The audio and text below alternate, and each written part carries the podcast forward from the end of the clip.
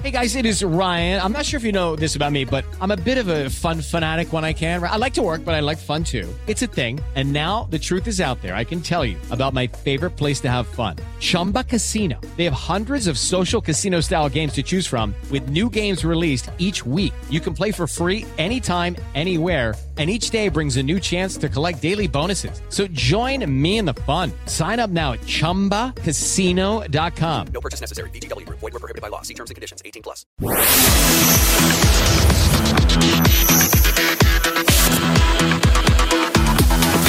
Bate Pronto. Muito boa tarde, tá começando o Bate Pronto pela Rádio Jovem Pan, no canal do YouTube Jovem Pan Esportes. Nesta quinta-feira, assunto não vai faltar, porque o São Paulo já definiu o seu novo treinador, a Seleção Brasileira também já fez o seu anúncio oficial. Aí nas últimas horas, São Paulo não anunciou oficialmente, mas está prestes a anunciar um novo técnico. Se Gabriel Sá deu, né? É, se Gabriel Sá é cravou, é eu já considero como oficial. É. Perfeito, gostei, gostei, Vanderlei. É, a gente também tem o Corinthians com equipamentos de espionagem é, é, e o Palmeiras, que apresentou um reforço. Tudo isso e muito mais a partir de agora no Bate Pronto da Jovem Pan. Já vai deixando seu like no canal do YouTube Jovem Pan Esportes. Vamos todos juntos até as duas horas da tarde. Hoje eu estou com o Vampeta, com o Flávio Prado, com o Vanderlei Nogueira. E a gente vai começar pela bomba do dia, hein? Pela informação que acaba de sair. O São Paulo tem novo comandante. O São Paulo tem novo técnico. Thiago Carpini, aquele vice-campeão paulista pelo Água Santa, que subiu Juventude para a Série A do Campeonato Brasileiro, o tricolor paulista vai desembolsar um milhão de reais no pagamento da multa rescisória junto ao Juventude, e o Thiago Carpini já vai comandar o treino desta sexta-feira lá no C C T da Barra Funda. Muito boa tarde para você, Vanderlei Nogueira. Thiago Carpini, o novo técnico do São Paulo. Vanderlei. O mais jovem do Campeonato Brasileiro, a partir de agora, com trinta e nove anos. Ele chega ao São Paulo depois do vice... A vice foi vice-líder, né, com o Juventude, né? Primeiro foi o Vitória, né? É, o Vitória. Vitória ganhou a Série B e, em segundo lugar, o Juventude. Então, vice-campeão da Série B, já foi destacado aqui pelo Pedro, com o Água Santa fez um, um trabalho bom. Aliás, o cartão de visita do Carpini foi exatamente o trabalho realizado no Água Santa, né? Menos de um ano. Ficou oito meses lá. Depois houve aquela interrupção no trabalho do Água Santa. Uh, naquela saída ficou a expectativa que ele voltasse para ser o treinador do Água Santa, meses depois.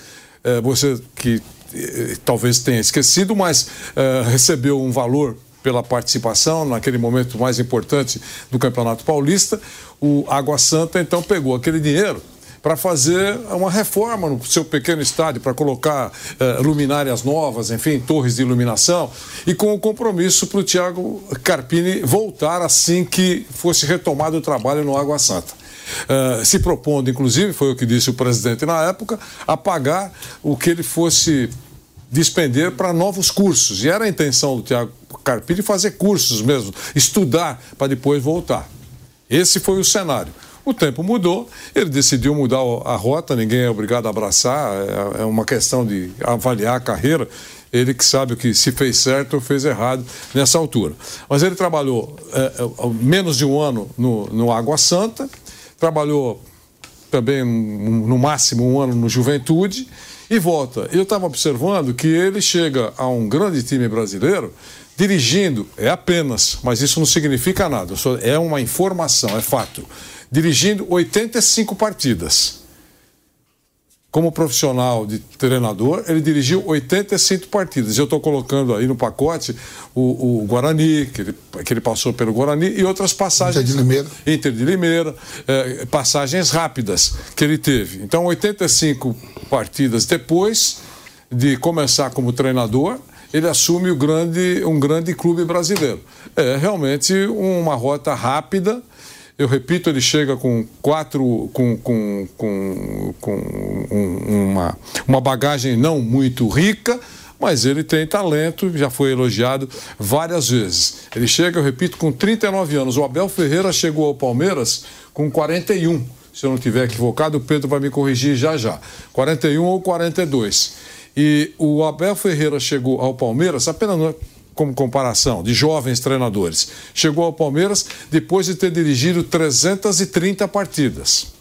O Abel dirigiu trezentas e trinta partidas e chegou ao Palmeiras, o grande clube. Porque depois a passagem, né, foi, digamos assim, com clubes uh, medianos, para ser bem uh, generoso. E trezentas e trinta partidas depois, ele chegou ao Palmeiras. Foi uma aposta do Palmeiras e deu certo.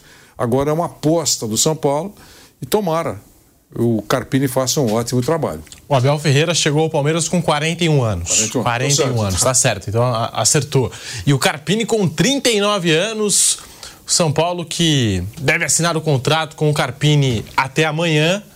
E amanhã mesmo já deve comandar o treino do São Paulo, lá na Barra Funda e tudo mais. Eleito o melhor técnico do Campeonato Paulista dois mil e vinte e três. Agora chegando ao São Paulo, Vampeta. Muito boa tarde para você. Boa escolha do São Paulo aí no mercado de técnicos. Boa tarde, Pedro, professor Vanderlei. Boa tarde, Flávio Prado. Boa tarde a todos. Uma boa escolha, né? Ele teve a sondagem do Santos. Fez um belo Campeonato Paulista com a Água Santa, né? Colocou a Água Santa na Série D do Campeonato Brasileiro, né? Pega o Juventude na última colocação do Brasileiro, na Série B do Brasileiro. Tava na ele, zona. Assume, ele assume o Juventude, o Juventude estava na zona de rebaixamento. E veio ali, veio, veio, veio, veio. Leva o Juventude a Série A do Brasileiro de novo. Houve a sondagem do Santos. São Paulo, o mercado também não oferece tantos aqui, o mercado brasileiro, tantos treinadores sobrando. Assim que se tem muitos treinadores desempregados, você vê que o São Paulo recorreu a um treinador que estava empregado, né? Sondou alguns, alguns treinadores aí na América do Sul. Mas eu acho que é uma boa aposta, né? Ele é, ele é um cara que, no, em um ano, ele cresceu muito, né? Tanto com a Água Santa. O Água Santa falou que ia ali estudar, fazer um, algumas coisas, e teve a proposta da Juventude, né? No cenário brasileiro, a gente precisa de inovação, de treinadores novos, que o mercado não oferece tanto. Ele a gente, teve a proposta do Santos. Do Santos, então. Foi lá, segundo as mais línguas que eu, me falaram, que quando ele ia topar, mas aí montaram uma comissão técnica para ele. Uhum. Que era Elano e companhia. Isso. Ele falou, não, aí não. Vou trabalhar com os meus, meus homens de confiança. Né? Chegou o São Paulo aí, né? Mais um nome, um treinador novo. A gente está carente de treinadores. Você pega o mercado brasileiro, está carente de treinadores. Diferente dos argentinos, que tem aí vários ex-jogadores comandando aí vários clubes dentro da Argentina, fora do país. E aqui no Brasil precisa de uma renovação e de uma chegada de treinadores. Se você pegar no mercado aí, ó, quem está desempregado? Vanderlei Luxemburgo. Não tem muita gente colaborando, Cuca, por aqueles problemas. O professor não tem, estava pensando no União, não tem dez treinadores que estejam desempregados. Ó. Série A do Brasil, times que jogam a Série A, todo mundo está com o treinador, menos o São Paulo. É, mas, mas na lista do, do São Paulo, Vamp, se eu não estiver equivocado, a maioria era, era composta Tudo estrangeiro. por estrangeiros. Não tem aqui no Brasil, hoje estou falando. O Zubeldia, né? Isso, Argentina. Ele estava, está livre no mercado. Não, estou falando que eu até... o mercado brasileiro não, não tem muito treinador eu entendi, brasileiro. Entendi. Eu até pensei que é, o preferido, talvez fosse, as coisas mudam a cada hora, né? É, fosse realmente esse técnico argentino. Pelo fato dele estar desempregado, e eu sempre levo em conta que vale, é mais fácil você tra- fazer uma proposta para quem está desempregado. Ele está desempregado, campeão e... equatoriano e campeão da sul-americano, né? Eu pensei que fosse mais fácil. E o Carpini mais leva vantagem assim, professor, que ele, como trabalhou no futebol paulista, né, ele conhece bem, trabalhou na Inter de Limeira, no Guarani, Água Santa, mas você pegar o campeão da Série B foi lá o Condé, com Vitória. É isso aí. Tá ali à frente. É. É mais, eu acho que é mais pelo trabalho que fez aqui pelo Água Santa, futebol paulista, assim, no Paulista conheceu São Paulo, porque se você tiver uma opção para levar para o time da Série A como São Paulo, que vai jogar Libertadores, seria, no caso, o Léo Condé, que foi campeão da Série B com Vitória. É, mas é, pô. Se você pegar o vice e o campeão, é a mesma coisa que fizeram com Dorival e, e Vitor Pereira. Você leva o vice é, e tira a, o campeão. A imagem, a imagem, a imagem para mim mais é porque ele trabalhou no futebol paulista. Eu falei aqui, o cartão de visita. Visita dele é foi, foi o vice-campeonato paulista com a Água Santa. Santa. Porque se você pegar assim, é o currículo, o Léo Condé está na frente. É. E o São Paulo tem uma vantagem aí, a meu ver, confirmando-se essa informação que eu dei há dois dias aqui. Você falou oitenta e cinco jogos como profissional, né? É, oitenta e cinco. O Léo Condé tem mais de duzentos. É. Então, eu estou dizendo que, se confirmar, porque eu dei a informação, até agora não veio desmentido, porque aparentemente bateu com a fonte que eu recebi. É, nem esse valor o São Paulo vai ter prejuízo, porque a informação que eu tinha é que, uh, que eu ainda tem, que a C B F... Eh, Qual foi o valor, professor, que vai pagar? quatro milhões. quatro milhões. Não, que vai pagar para o Juventude? São Paulo. Não, quatro milhões mais o... por ter tirado o técnico do São Paulo. São Paulo. Certo? Não, mas vai ter que pagar uma multa para o Juventude? quatro milhões. Um, um milhão. milhão. Ah, meu Deus. Um então, se for isso mesmo, São Paulo... É saiu o Flávio do... Prado, paga de olho fechado. Sai já do... paguei, já mandei lá, depois Flávio, me restitui. Flávio Prado já, já mandou dinheiro para construir o estádio do Morumbi. Isso é verdade. Entendeu? A família. A família Prado, todo mundo mandou dinheiro para... Tem um ladrilho lá. É. Flávio Prado, muito boa tarde para você. O São Paulo que está prestes a anunciar Thiago Carpini como novo técnico. A informação do nosso Gabriel Sai, que o empresário do Carpini está nesse exato momento conversando com a diretoria do Tricolor, está lá no C T do São Paulo. Thiago Carpini, Flávio, boa escolha do Tricolor Paulista, boa tarde. Boa tarde. Era uma opção, mas era uma opção remota. Era uma... O São Paulo ele fez uma... um tour enorme para até chegar no, no Carpini. Primeiro nome era o Vojvoda, não quis, Caixinha não quis sair também. E aí ele foi para o cenário internacional, como já foi citado aqui, aí começou a fazer algumas entrevistas. É uma maneira que o Júlio Casares adotou desde que ele assumiu aí, quando o Crespo foi contratado, o São Paulo também fez uma série de entrevistas. Eu acho isso perfeito. Você tem que ouvir o cara, não é só vontade de empregar, então vem para cá e tal. Não é legal. O São Paulo faz uma entrevista, conversa, vê as ideias do cara, coloca a situação do clube, enfim. E, e aí o São Paulo começou a fazer essas entrevistas. O Zubeldia, o São Paulo teve um dia que o São Paulo ouviu o Zubeldia, ouviu o Pedro Martins, ouviu o Cláudio Caçapa e o Capini. No final desse dia, o, o, ah, antes disso tudo, o São Paulo tentou fazer o Muricy voltar a ser treinador. Quando o, o, houve a negativa do Caixinha e do Vojvoda, a tentativa foi com o Muricy, mas a família dele, o Muricy, recuaram, acho que corretamente. Não, o São Paulo fez a tentativa, vai que, né? O Muricy topa, mas o Muricy tem, inclusive, por contrato, essa coisa de não, não ser treinador e tal. Primeiro, para se proteger em termos de saúde. Segundo, para não ser visto pelo treinador que está lá como um concorrente em potencial. Então, o Muricy não topou e aí eles foram para esse, esse time aí. Primeiro dia, o Zubeldia impressionou muito. Oh, legal, tá desempregado, como já foi dito aqui, fez um bom trabalho na L D U, ganhou a Sul-Americana e tal. No segundo contato, que já seria uma coisa para avançar, é, houve uma certa decepção da direção de São Paulo. Parece que a maneira como ele trata lideranças e tal, ele tem alguma dificuldade de relacionamento, ou teve isso na L D U. São Paulo foi atrás de informações, realmente confirmou-se que, que tinha alguma, algum problema de relacionamento e quiseram evitar isso. O Dorival, o Dorival Júnior estava aí outro dia, acima de qualquer coisa é um conciliador. São Paulo não ia querer criar um ambiente de, de dificuldade e, e, e ainda assim em cima da hora, né? Porque o São Paulo foi surpreendido. Dessa vez o São Paulo não teve culpa de nada. Aí... É, com o, o Zubeldia não, não podendo vir, o Pedro Martins, ele está trabalhando e a multa seria, no Algarrafo, seria de onze milhões de reais, a multa, para começar a conversar, fora pagamento dele, comissão técnica, não dá, seria, né, e outra, o Pedro Martins, não é o Mourinho, você não sabe o que vai acontecer. E aí a coisa foi se fechando e chegando no, no Carpini. O Caçapa, ele de cara descartaram. É, chegou no Carpini, que, cujo problema maior era, ele é muito jovem, aquilo que foi colocado aqui, né? Ele tem demonstrado capacidade, mas é muito jovem, é o primeiro trabalho dele numa equipe importante. E a ponderar-se o que já foi dito aqui também, quando o Abel Ferreira chegou, ele tinha menos trabalhos realizados do que o Carpini tem.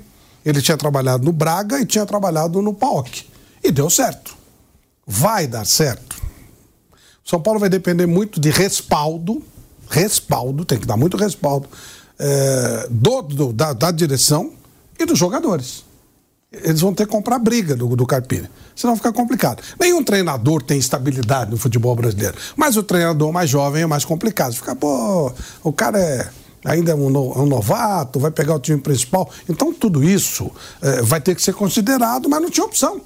Eu acho que é uma aposta interessante em cima daquilo que, que foi... entre aspas, sobrando pro São Paulo. O sobrando, com todo respeito, tá? O São Paulo tinha opções e, e ficou essa... Não é uma como... fartura de opções. Isso, como o Abel Ferreira sobrou e o Palmeiras pegou. Descobriram, né? Isso aí, você vai indo. E, e o São Paulo eh, foi até onde dava.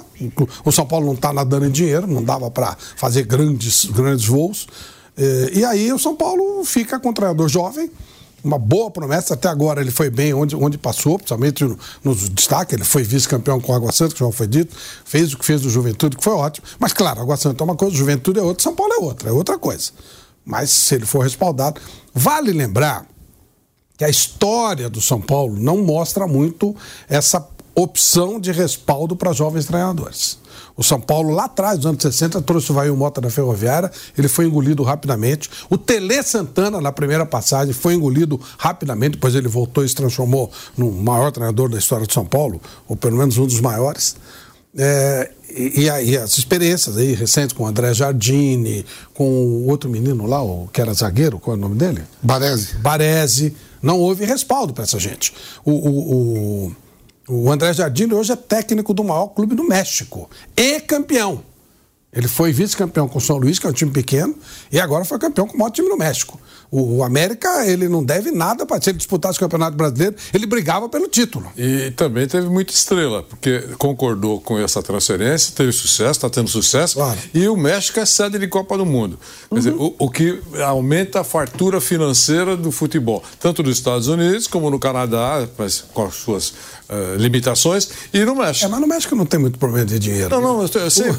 mas não tinha esse evento. É, não, o evento cresce. Claro. O, o, o América é o time da Televisa, quer dizer, é riquíssimo, e os outros é, tem uma coisa, o México vive um momento difícil, não vamos entrar nesse detalhe, mas eles têm muito, muito clube com dinheiro lá.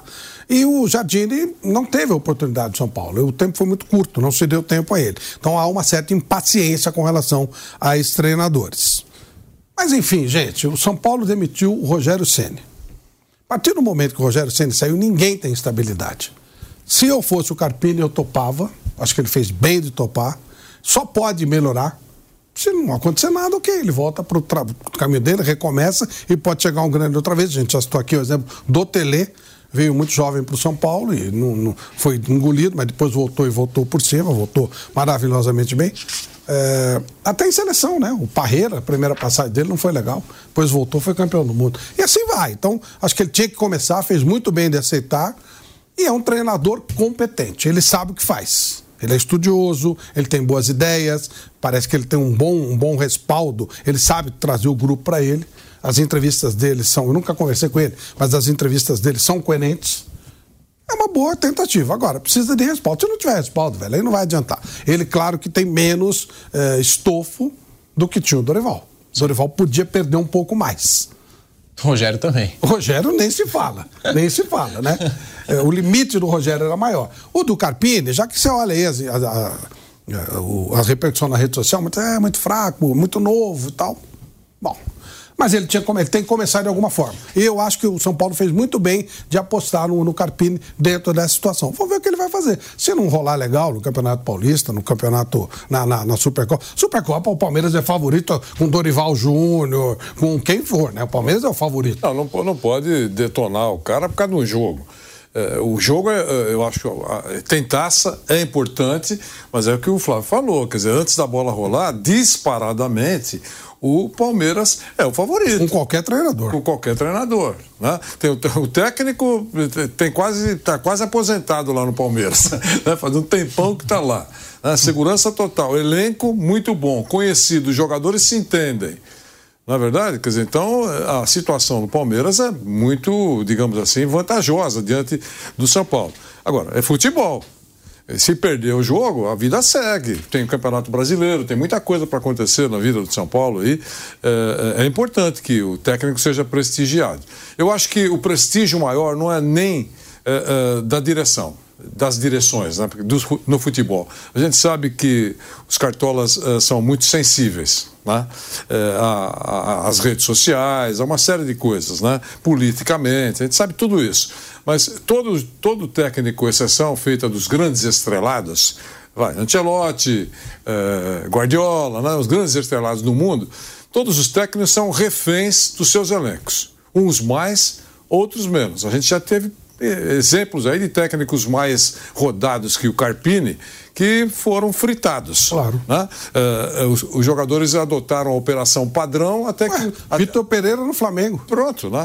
Uh, São Paulo no Flamengo. Flamengo. Então, vários foram. Então, a gente sabe. Então, se o elenco for realmente parceiro, parceiro não significa o seguinte no futebol, para um treinador, que ele atenda a todos os desejos dos jogadores. Ah, nós não gostamos de treinar nesse horário. Ele muda.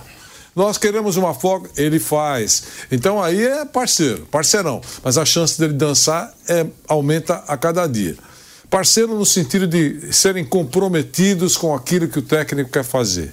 de entender que está chegando uma cabeça nova, ele deve ter as suas ideias, ele vai tentar implantar as suas ideias. Então, se o elenco for parceiro, companheiro, né, é, é, comprometido com esse treinador que está chegando, a vida dele vai ficar mais asfaltada, vai ficar mais fácil. É isso que eu penso, tomara que ele tenha sucesso no São Paulo. Os Agora, jogadores Pedro, do São Paulo, pode, pode falar, vale. Flávio. Isso que o Vanderlei falou, obviamente que vale para todos. Se vier o Vojvoda, mesma se vier, coisa. mesma coisa, se viesse o Caixinha e não tiver respaldo dos jogadores, se ferra. Só que existem limites maiores ou menores de acordo com o nome do treinador. Exatamente. O cara chega com mais nome, com mais fama, opa, é mais difícil é. de criar confusão Exatamente. com ele. Título Rogério, na bagagem. É, o Rogério era, pô, Rogério era um semideus do São não, Paulo, Muricy, continua sendo. O Muricy está no São Paulo, o Muricy eh, já estava sendo, digamos assim, provocando certas reclamações lá, e o que é que segurou o Muricy? Eu, eu falo sempre isso, quer dizer, não é que foi isso, mas esse fator era muito importante. Os jogadores estavam meio com narizes torcidos, o, o Vamp. O São Paulo entrava em campo, o Flávio sabe disso. E a arquibancada, é, Muricy, é, Muricy. Você imagina o time todo entrando, né? e, o, e, e, o, e o estádio, né? Me falou várias vezes isso o Chacon. Ele falou, pô, eu tava lá, eu tava, tava no colo do meu pai e eu eu ouvia, eu ouvia isso. E mesmo assim sofreu trairagem dentro do São Paulo.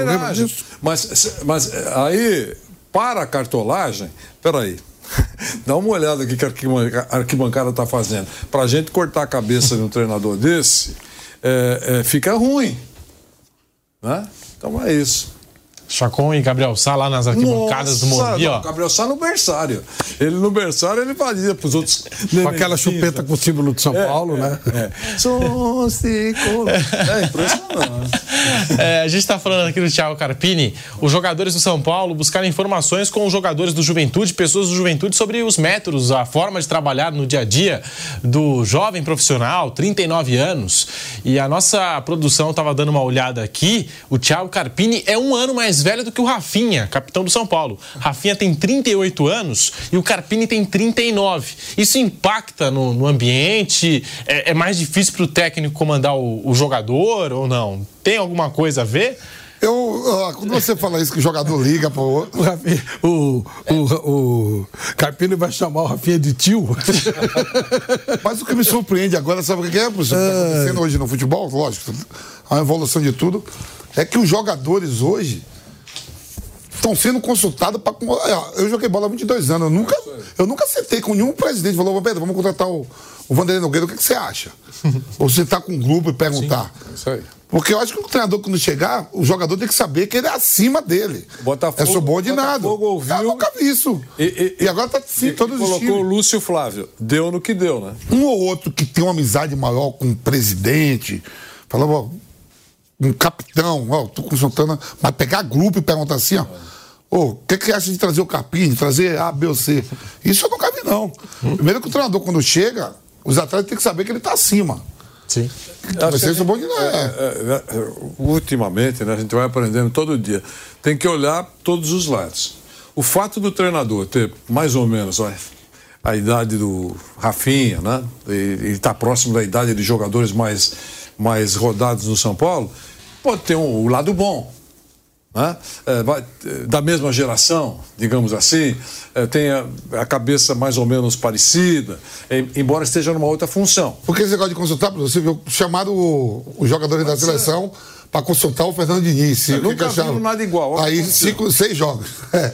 No São Paulo, os jogadores também indicaram o Diniz na época que ele foi contratado, não foi? Não teve um papo assim? Os jogadores se juntaram, falaram assim, ó, o Diniz... Ele recebeu vários elogios antes de ser técnico da Seleção Brasileira. Aliás, achei até elogios justos, diga-se de passagem. A gente que brinca aqui que houve um certo exagero de pôr o primeiro treino. Nunca vimos nada igual. Aí também é, é um pouco exagero. Mas eu não vejo nada demais perguntar. Agora, eu acho que a decisão tem que ser... Do, do, do, de quem manda. E, e alguns treinadores, por exemplo, que eu trabalhei na minha carreira, né, de, vamos falar no Corinthians. Quando o Corinthians contrata o Evaristo, e ele vem, todo mundo já sabia como era o Evaristo. Ah, esse aí é. não, não mexe, não. Hoje, os jogadores tudo sabiam como era o perfil de cada treinador. O Parreira. Não, esse aí é um professor, vamos ficar mais tranquilo, é um cara de respeito. Luxemburgo, bom pra caramba, mas esse aí, se for apelar com ele, tá, tá fudido. É escolar. É escolar. O, bicho, o, o bicho pegando no Palmeiras. Palmeiras precisa, foi buscar o quê? Aquilo que eu brinquei sempre. Foi buscar a cavalaria.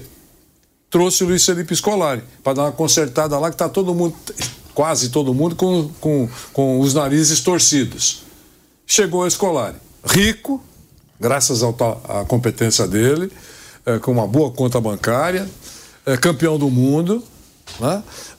É, enfim, numa situação muito confortável e impondo respeito, porque todo mundo sabe que ele é um cara que merece respeito. Então é isso que a gente está falando. E, e ele dominou a situação lá e tocou o barco. Então depende muito dos jogadores. Se o elenco ah, do São Paulo tudo... reforçou isso, se o elenco do São Paulo uh, uh, abraçar no sentido de, de, de comprometimento, tá certo? Esse cara chegou agora... Eles chamam de comprar ideia. É, comprar ideia. comprar ideia, beleza. É. Ô, Flávio, eu falei aqui, ó, eu falei aqui, né? O pode, Dorival... Pode dar certo. Daqui a pouco a gente vai triscar da Santa. Eu estava falando aqui no programa. Mas, o Dorival não tem experiência internacional. Vai pegar já logo de cara a Inglaterra e a Espanha. Eu falei, qual foi o treinador da seleção brasileira aqui que tinha experiência internacional? O Tite não tinha nenhuma. Nenhuma. Eu, só Parreira. Só Parreira. Nem o Filipão, que foi com todo mundo. Parreira também tinha experiência da dirigida da África. Não, não, não. Mundo Árabe. Não, não, dirigiu o Valência e o Fenerbahçe. Não, depois. A primeira vez que ele pegou, ah, não. não tinha nada. Aí eu falei assim... Ah, o Zagallo, com trinta e oito anos, era técnico da seleção brasileira, foi campeão do mundo. Ah. Pô, eu nunca tinha, só tinha... Treinadores brasileiros, treinadores brasileiros que jogou mais nesse time europeu. É, foi o Filipão depois da Copa, que aí foi pro Chelsea, é, dirigiu a seleção de Portugal, né? É, isso aí. E o Luxemburgo com o Real Madrid. É, Real Madrid, mas depois da, depois da seleção. Depois da seleção. E antes nada. É. Claro. Eu acho que foi uma boa escolha do São Paulo, técnico jovem, novas ideias, mas também é um desafio novo na carreira dele. Assumiu o São Paulo. Eu, eu queria o quê? Que assumisse o São Paulo e correr, com todo o respeito, que eu passei dele. Não, tudo bem, lógico, mas eu tô eu falando, correndo. Vai ser diferente pra carreira dele, vai ser uma nova experiência na carreira dele. Na hora, agora é, é isso que o professor Bonelli falou, vai ter que ter ajuda do pessoal. Vai ter que ser bancado pela diretoria. Não, e, e é o seguinte, tá todo mundo de olho, o São Paulo vai jogar Libertadores, ele vai jogar Libertadores. Ele vai, ele vai fazer é, o... o pra ele é bom, o comercial dele. É, o comercial dele tá... E, e ele na beirada do campo, ele é agitado. E lembrando bom, que o é. primeiro comercial bom dele foi no Água Santa. Ó, oh, eu, eu vou contar uma história aqui que é meio intimidade, mas não importa. Não, mas eu acho que é legal você contar esse bastidor. Sim, sim. O, o, o Wagner Mancini, quando ele foi, eu sou muito amigo de vários treinadores. Então eu falo com os caras, bato papo, desejo boa sorte, aquela coisa que a gente faz, que é normal. Eu, eu, eu sempre falo que eu torço para os meus amigos. Quando o Mancini saiu do, do Atlético Goianiense para o Corinthians, ele estava muito bem no Atlético Goianiense, lembram disso? É. E o Corinthians não estava bem, senão ele não viria. E eu liguei para ele e falei, caramba, pô. Não, falei com o empresário dele. Não foi com ele, não. Foi com o empresário dele. Aí disse assim... É, pô, por que ele está saindo de um clube que está tão sossegado para vir para o Corinthians? Ele falou, porque é o Corinthians. Não era nem o dinheiro. É o Corinthians. Ele falou assim, é uma maneira de você crescer na profissão. Qualquer profissional quer um desafio maior. Você tem que arriscar. Você tem que arriscar.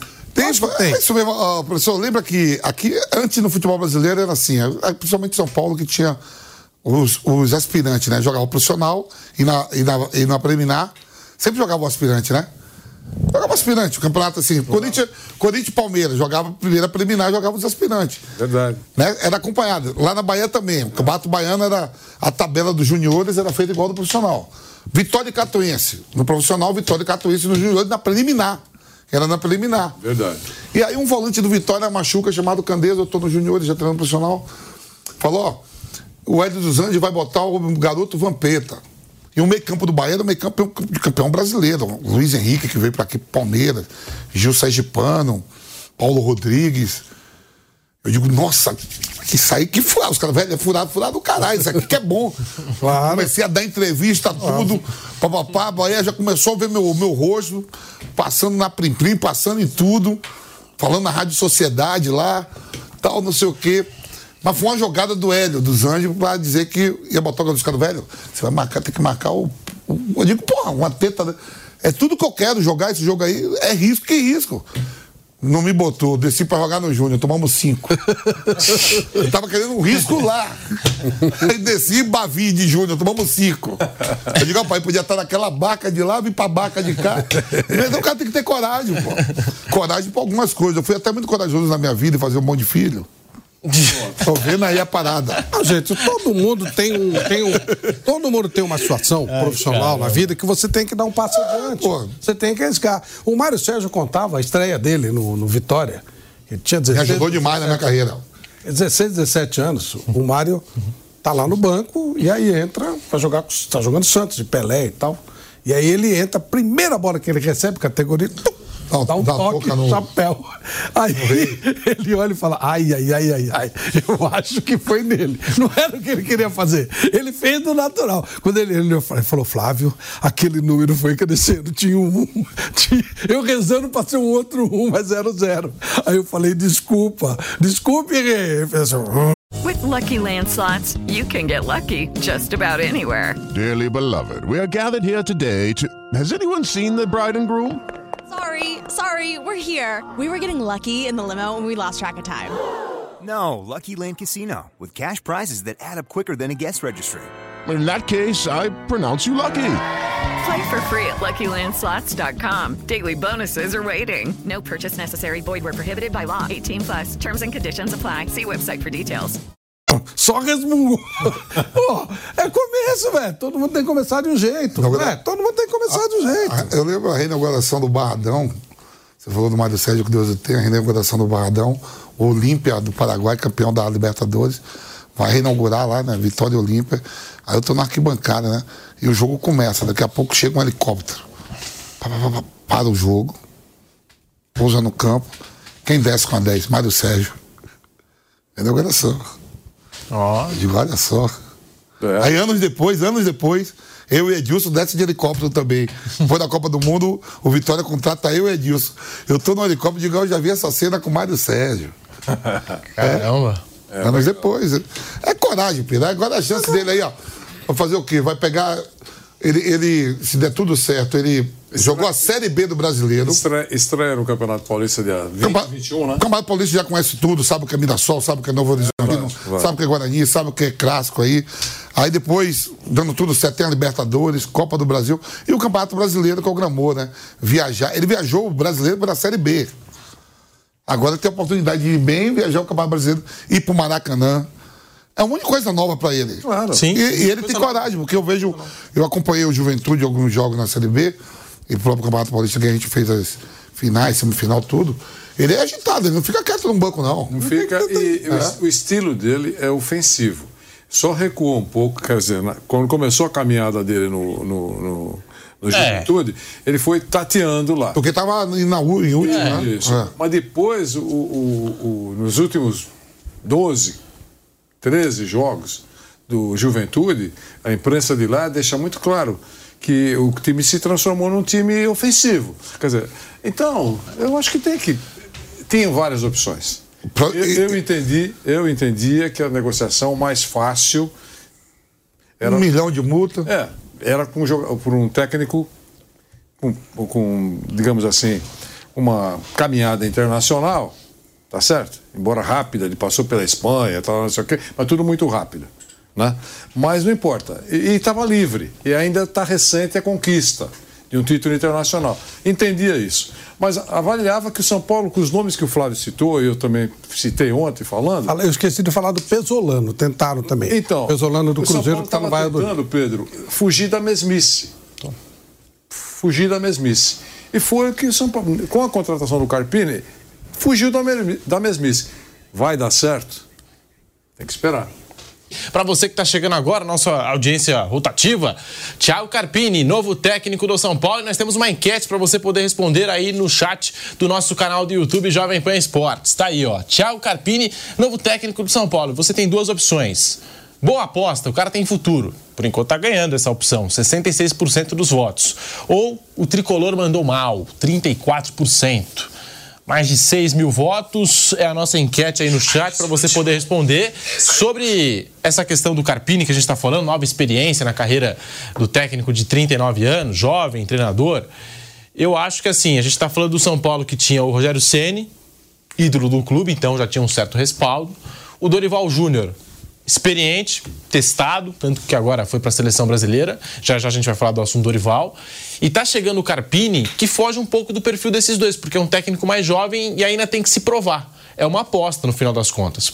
Uma boa aposta, eu acho. Mas ainda não deixa de ser uma aposta, o Thiago Carpini. E é uma experiência nova para ele. Vai disputar Libertadores, já vai começar com uma Supercopa, disputa de título contra o rival Palmeiras. Tem aí o Paulistão, que a gente sabe, quando os times aqui não vencem ou ficam pelo caminho, sempre tem fumaça, como sempre diz o Vampeta, tem. sempre tem fumaça. Dizem que não é muito importante, não é muito importante para quem ganha. Se acontecesse com o Dorival Júnior, perde a Supercopa, vai mal do Paulista e começa mal a Libertadores, e um cornetar o Dorival. Certeza, isso aí é... Ô, Pedro... É batata para qualquer um. Você está dizendo, você está falando uma coisa uh, curiosa. É, o último treinador que impactou, assim, via... Aliás, foram dois, via uh, Campeonato Paulista... Pode ser que tenha, eu tenha esquecido alguém pelo caminho, mas que eu lembre, foram Luxemburgo e Nelson Batista. Eles decidem o campeonato, acho que de noventa, com Bragantino e Novo Horizontino. E num determinado momento, o Luxemburgo é chamado para dirigir o time da Parmalat, que era o time rico da época. Era um cara que tinha o quê? Histórico no Bragantino. De um ano só. E não era o Red Bull Bragantino, o Bragantino mesmo. Quer dizer, o time lá só do interior e tal, sem respaldo financeiro, sem nada. O Nelsinho sai do Novo Horizonte e vem pro Corinthians. O que aconteceu? Os dois foram campeoníssimos. Tem casos que não rola, mas tem casos que rola. O, o Nelsinho consegue um título brasileiro com o Corinthians e o Luxemburgo consegue um monte de títulos com o Palmeiras.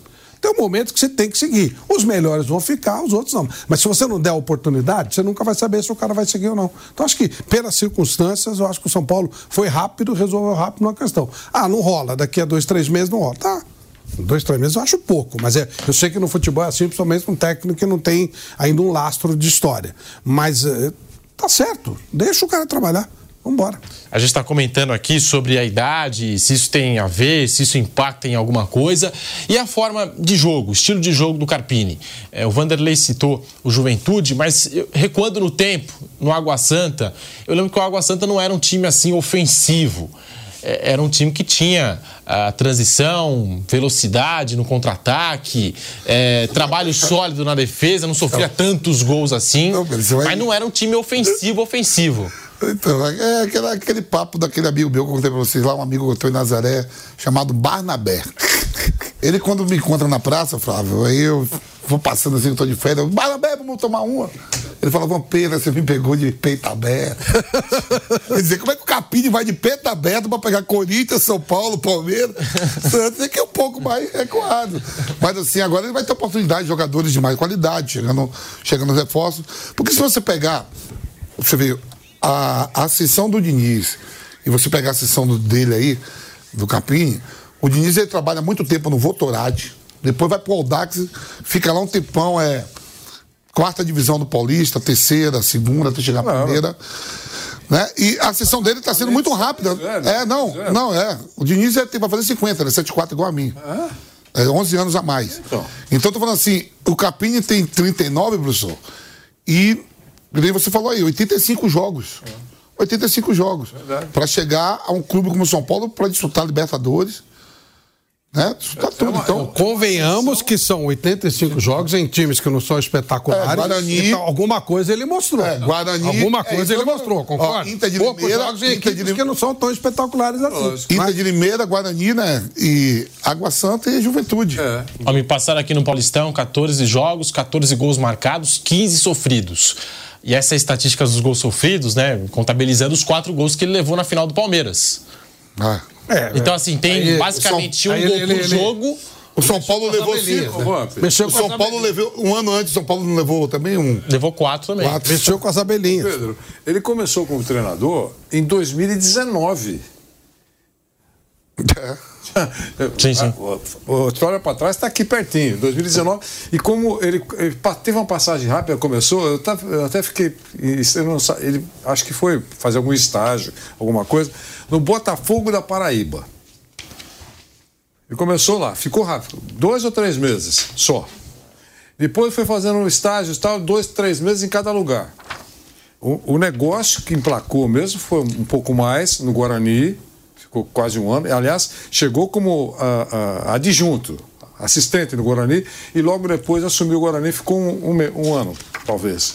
Um pouquinho mais, um pouquinho menos, não lembro. Exatamente, um ano. E o cartão postal, Água, Água Santa e depois Juventude. Teve sucesso nos dois últimos. né? Porque vice-campeão na Série B e, e, e foi uma grande zebra, né? No Campeonato Paulista eu queria uma zebra só, vieram três. É, não é verdade? Falou. Eu torci muito por uma zebra, vieram três e ele foi uma grande... Uma grande surpresa. E antes, de, e antes do São Paulo, o Santos foi dele, atrás dele, né? Certo? Cruzeiro então, também entrevistou o Carpini Cruzeiro. E não foi pra frente. E o Santos? E o Santos? E, e o Santos, por conta da comissão técnica, como, como disse o Vampeta, é o que se diz aí nos bastidores, formaram uma comissão técnica fixa e aí ele não gostou, não curtiu é, e não foi pra frente. É uma observação a... inteligente, porque não foi assim, o chamado de um grandão, o cara vai embora. Ele foi chamado por um grandão, que é o Cruzeiro, é um grandão. É, poxa. O Santos, embora apertado aí, mas é o Santos, né? E ele continuou lá. Aí vem o São Paulo e, e, e ele entende que é um projeto bom e que, que vai participar da Libertadores, essa coisa toda, e, e, e, e aceitou. Aliás, tem algumas passagens aí, muito legal, né? Você começa a observar quantos convites recebeu o Vojvoda. Vasco. Quantos convites? Corinthians. Recebeu, recebeu um monte. Alguém Flamengo per... também, né? Brasil, não, Flamengo, não. Do Sul. Flamengo. Atlético Mineiro. Aí um, um, um, um, um ouvinte, né, mandou uma mensagem dizendo assim, ah, mas é porque ele nunca recebeu um convite do Flamengo ou do Palmeiras. Se recebesse, ele iria correndo. A resposta que eu dou, não sei. Eu não sei, não. Hã? No Palmeiras até pode ser, acho que é do Flamengo. O Flamengo muda de técnico a toda hora, não sei não. No Palmeiras acho que ele viria. É, no Palmeiras acho que ele toparia.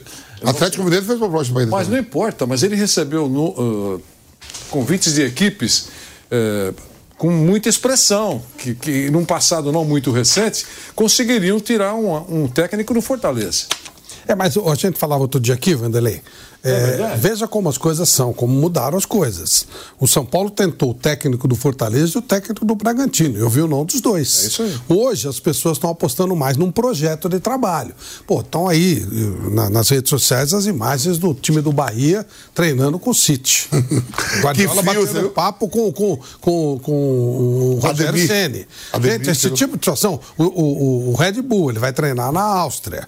Você tem aquele... aquele... Eu estou falando, não é nem ir lá. Não. É relacionar, ah, trocar ideias. É status, trocar... muda o status. Não, e, não, é. e, e aprendizado, Vanderlei. Aprendizado. Às vezes você fica. Você, eu, eu fiquei um dia com o criador do coach. Um dia só. Pô, o que eu aprendi naquele dia foi uma loucura. É você conversa com o cara, tira a dúvida e tal. Você, quando você tem a oportunidade de estar com esses caras, cada vez que você sentava com o Pelé, era um aprendizado. Né? Então, é, é, esse tipo de relação, esse tipo de contato é uma coisa espetacular. E pagamento em dia, aquela coisa toda. Então, hoje é mais difícil você tirar um, um treinador que está num projeto definido. É. O Bahia, a partir de agora, vai ser um clube que vai ser ambição dos jogadores atuarem. Vai ser. O, o, a gente vê o, a dificuldade que o, que o Flamengo poderoso está tendo para tirar o Léo Ortiz do, do Bragantino. Porque tem grana, tem uma estrutura, tem um projeto. E a, e a informação do, do Léo Ortiz, ele falou, ó, eu gostaria de sair. Acho que seria um desafio legal. Separado, mas também, né? Se não sair, tudo bem. Não tem essa de, ah, eu... Nada. Tranquilo, tranquilo. Pelo menos a informação que eu tenho é essa. Tá muito tranquilo. Ó, eu gostaria de sair, um novo desafio, já tenho uma certa idade, gostaria de experimentar algo diferente, beleza. Mas se não der, vambora. Tô aqui, tô bem, tô legal, tô feliz. Não é aquela história, você me deve não sei o que e tal. Esse tipo de situação, eu acho que tá, tem prevalecido muito. Tá, o futebol brasileiro tá, tá mudando pro estágio legal. Não tá querendo sair por atraso. Tem vários isso times... Isso é importante. Não, hoje tem vários times que estão criando estrutura. Isso é importante, você... E vai obrigar os outros a darem estrutura também. Ou senão vão ficar para trás. Atenção para tudo. Vocês já sabem, aqui é programa de informação. Quando chega a informação... Caiu o Dorival. A gente coloca no ar. Na mesma Caiu o Dorival. Atenção, vocês estão preparados para essa grande revelação que vai mudar o jogo? Em breve, uma parceria incrível vai transformar a nossa programação esportiva. A revelação está chegando, hein? Então fiquem ligados, porque estamos prestes a anunciar o novo patrocinador da Jovem Pan. E esta novidade virá com uma super promoção exclusiva. Então, basta ficar ligado na nossa programação esportiva, pela rádio, no canal do YouTube Jovem Pan Esportes, que é aquela novidade. Em segunda-feira me falaram, ó, que tem anúncio aqui na programação da Jovem Pan. Tá chegando, tá chegando. Calma, Vamp, tá chegando. Pensei que você ia falar que o Dorival caiu, de nem assumir, porque no Brasil tá tudo. Qualquer coisa de novidade é tudo a C B F. Essa é uma novidade boa. Boa, essa é ótima. Botar o cascalho aqui, vamos trabalhar com mais emoção. Ah, chegou o patrocinador e... Trabalhar com emoção. Vambora. Comida Carvalho agradece. Vai deixando o seu like, então, no canal do YouTube Jovem Pan Esportes, porque a gente está assim, ó, prestes a anunciar essa grande novidade para você. Combinado? Combinado. Aí vai ser aquela... aquele anúncio aquela e tudo festa. mais, aquela festa, né? Então, basta ficar ligado aqui na programação da Jovem Pan. Falando do Corinthians, hein? Que história é essa de equipamentos de espionagem? Essa história vem movimentando os bastidores do Timão, porque equipamentos de espionagem foram encontrados em salas de reuniões e da presidência do Corinthians. Em uma vistoria realizada pela gestão do atual presidente do clube, Augusto Melo, os aparelhos foram descobertos. O Flávio tá rachando o bico, não tem como eu não dar risada, né? Mas, sobre esse assunto. É uma coisa absurda, uma coisa tão ridícula que só pode rir, né? Só pode rir. Ó, os locais em que os equipamentos de escuta e gravação de áudios estavam instalados são a sala da presidência e também espaços reservados para reuniões de diretores e outros negócios ligados ao futebol, como revelou a Folha de São Paulo nas últimas horas. Os aparelhos estavam camuflados atrás de um quadro na parede da sala da presidência, além de um interruptor de tomada na mesa da secretária de Augusto Melo. Através de nota oficial, o Corinthians se manifestou, a nova diretoria do Corinthians lamentou o episódio, mas disse não, que não se surpreende com esse fato relatado, com isso que aconteceu. O clube não informou se levará o caso para a esfera policial. O ex-presidente Duílio Monteiro Alves, em contato com a reportagem do G E, negou responsabilidade ou conhecimento de qualquer tipo de instalação de equipamentos de espionagem. Nós temos aqui a fala do Duílio Monteiro Alves, ex-presidente do Corinthians, sobre o assunto. Abre aspas para o Duílio. Ignoro totalmente a existência de qualquer tipo de equipamento instalado e escondido e repudio veementemente qualquer insinuação de vínculo da minha gestão com coisas desse tipo. Se havia algo monitorando ações, o que eu não acredito, certamente o alvo era eu, disse Duílio Monteiro Alves.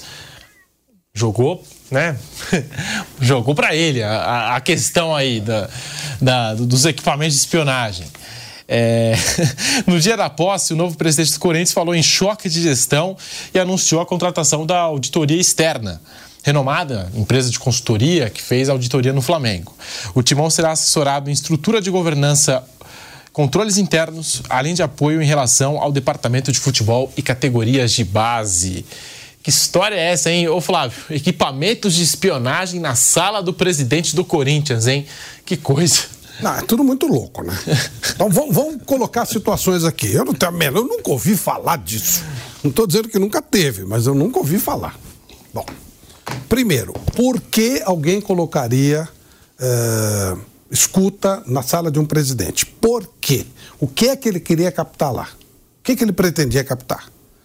O que levou ele a desconfiar que se faziam coisas... Eh, que não eram interessantes para o clube ou eram interessantes para a pessoa que colocou lá. Porque ele quer espionar, né? Tipo, espionar o Vanderlei Nogueira. Por quê? Ah, eu quero comprar alguma coisa do Vanderlei, quero ver como é que tá. Né? Tem que ter uma razão para você fazer aquilo. Muito bem. Segunda pergunta. Por que o senhor Augusto Melo mandou fazer uma varredura de microfones? Por quê? Não é normal. A gente ouve falar de uma auditoria e tal. Ele faz uma varredura de microfones. Como é que ele chegou nisso? Qual seria o interesse de colocar a escuta no Duílio Monteiro Alves? Qual seria o interesse de colocar a escuta no Augusto Melo? É tudo muito estranho. O que é que eles estavam querendo pegar? Qual era o material? O que se desejava? Que gravação eles queriam obter? Do quê? Eu, eu entendo assim. Eu sempre falo em má administração. Clube mal administrado, administrado com paixão, por isso que eu não gosto, eu gosto que tem que ser administrado profissionalmente, por isso que eu, por isso que eu quero, eu gosto muito da ideia de S A Fs, torço para os times de S A Fs, porque aí é uma administração profissional e não com paixão, com coração. Então o que, que eu quero entender? Que quando os clubes erram, eles erram por paixão. Você compra um monte de jogador, você faz aquela loucura para você ganhar título, tem ego na história e tal, mas eu não, não quero acreditar em desonestidade.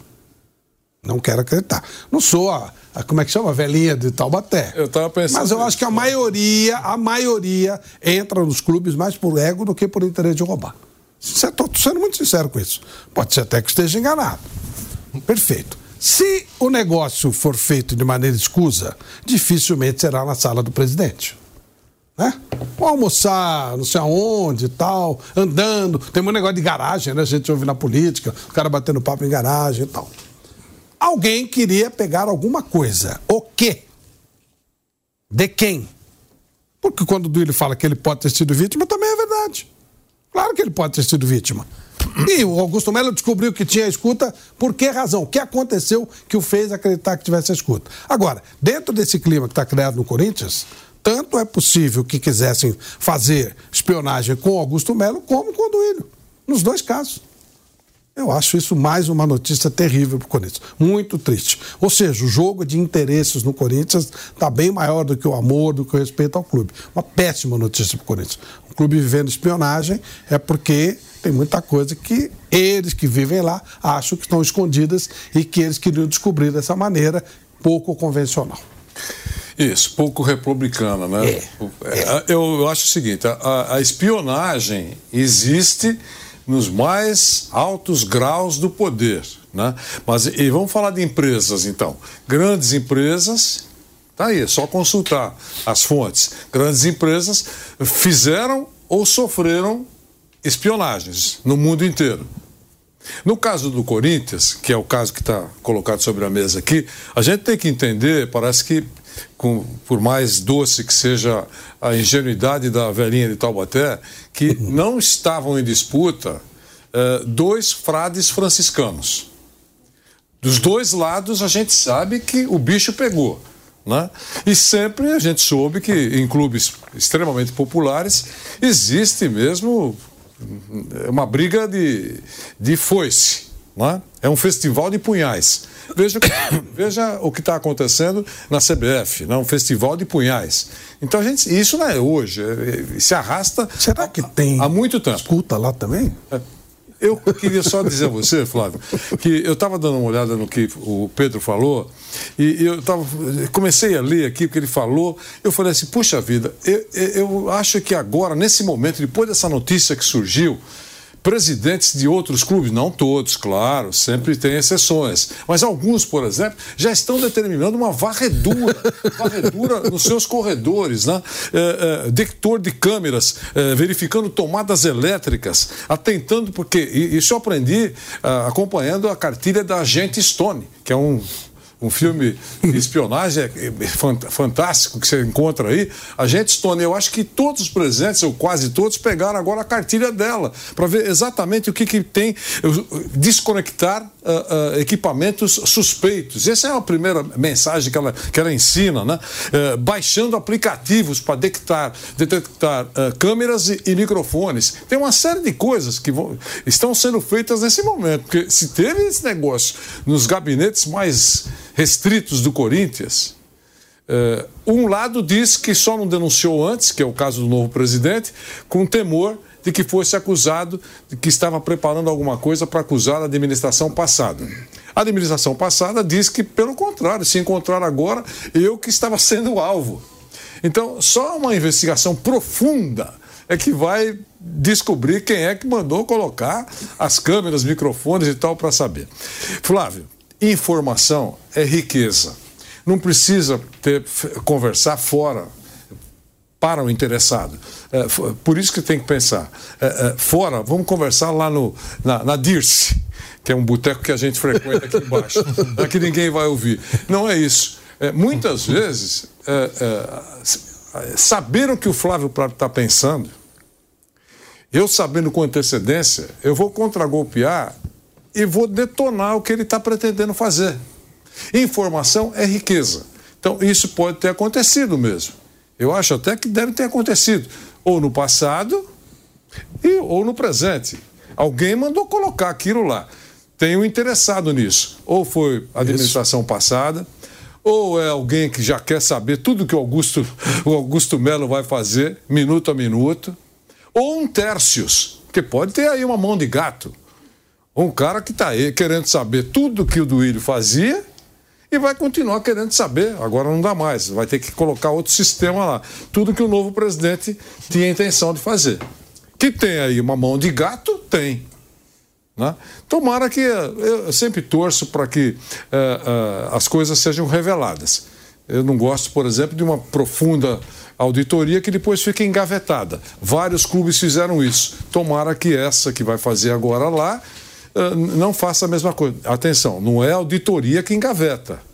Quem engaveta é quem contrata o trabalho. A auditoria que ela faz um largo relatório e entrega. E você toma as providências. Vou, atenção, estão me sugerindo aqui para fazer todas essas mudanças administrativas. Eu vou fazer. Ou então eu jogo fora. Olha, encontramos todas essas picaretagens aí. O novo administrador, aquele que pagou a conta, vai avaliar. Vou esquecer isso, vou advertir ou vou entregar para as autoridades. Não é auditoria que engaveta. Quem engaveta é quem contrata uma auditoria. Isso vale para todos os casos e todas as organizações. Vampeta, tá aí, que história é essa no Corinthians? No meio do futebol, você já viu alguma história parecida com essa, Vamp? De aparelhos de espionagem eu na tava, sala do presidente? Eu tava pensando aqui, meu Pedro, é o F B I, é a C I A. Eu lembro, eu lembro de um que teve no Senado, né? O presidente da Câmara do Senado, o presidente do Senado era baiano. Foi no caso do Magalhães, lembra aquele... Era no painel. No painel, ele falou, é... vamos ver quem é os vagabundos que votam em... Lembra disso? Foi meia coisa lá, viu? Quando abriu... Né? Nossa! Ele, ele que, que, que em Brasília não tem prefeito, né? É. E aí tem governador, ele é, ele é aquele senador arrudo, os dois, vamos ver quem vota em quem aqui, ó. No painel, lembra disso? É. Eu fiquei oh. pensando nisso no Ninho, Pedro. Deixa eu ver, será que eu já vi isso? Filme a gente vê direto, né? É. Ah, F B I, C I A, não sei o quê, papapá. Aí eu tava olhando e digo, não, eu pensei aqui no Brasil, digo, ah, pô, teve isso no Senado, que foi na, teve lá no painel, né, de eletrônico, né? É. Ele via a votação de quem... quem, quem? Vamos ver, o professor Vanderlei Nogueira votou a favor. Falou assim, ó, sua líder votou. É. Ainda denou, lembra disso? Entregou. Ele pensando lá, o, o, o, o Vampeta falou que vai votar. Ah, tá em mim. E, ah, você votou no Flávio. Ele, ele olhava tudo. Não, não só espionou, o cara aguentou. Dedou, ainda dedou. Aí quando tinha briga no Senado, ele falou, que você quer falar o quê? Você não votou em mim? É. Você votou no Pedro? Como é que ele sabe? então, então é complicado. Só, só no Senado mesmo, que tem só essas coisas, Pedro, no futebol, que eu me lembro aqui, não. No Senado tem oitenta e um senadores. Teve uma votação que deu oitenta e dois votos. Você viu? Isso aqui foi recente agora. Deu oitenta e dois votos. Mas no futebol nunca tinha visto, não. não, não eu, agora é importante, professor. Eu sei, por exemplo, desculpe, Vamp, eu sei, por exemplo, que dois presidentes da federação fizeram varreduras. E faziam varreduras frequentes. Uhum. Frequentes. Não soube se de- detectaram alguma coisa ou não. Mas eu sei que faziam, a cada três, quatro meses, eh, tinha uma empresa especializada que fazia varredura, de cabo a rabo. Ah. Tipo assim, telefone e tal. Isso, isso eu vejo mais na política. Eu vi agora uma votação aí no Senado, que tinha, o Senado tem oitenta e um senadores. Saiu oitenta, na hora da votação saiu oitenta e dois. Votados, você falando até alguma coisa errada. Vota tudo de novo. Mas no futebol agora é interessante, é o seguinte, se tiver investigação mesmo, é saber se foi plantado agora, pra mim vai virar tudo de pizza. É, lógico. Vai virar tudo ah, de pizza. Sim. Ou se já tava bem antes. É isso, é. Tudo isso é, que o Duílio falou, Duílio falou, não, era pra mim. É, é, não fui eu que pus, era pra mim. É, essa é a pergunta. É isso, por então. Isso, por isso que eu sugeri a agente Stone, que ela, ela vai descobrir. Porque doer, que doer, pumba. A campanha já foi marcada por troca de gentilezas é. entre os candidatos. É isso aí. É, o Augusto Melo disse que foi ameaçado, estava andando de carro blindado. Dois franciscanos. Não, o Augusto Melo, se não me engano, até no dia da eleição do Corinthians, ele chegou com um colete à prova de balas.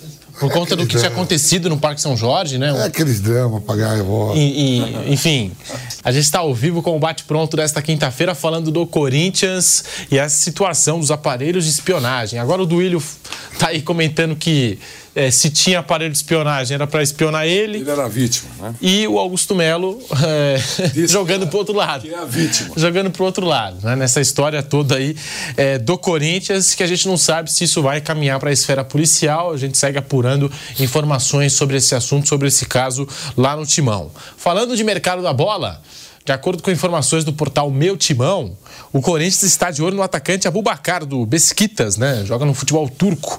O jogador camaronês de trinta e um anos foi oferecido à diretoria do Corinthians, que analisa uma investida.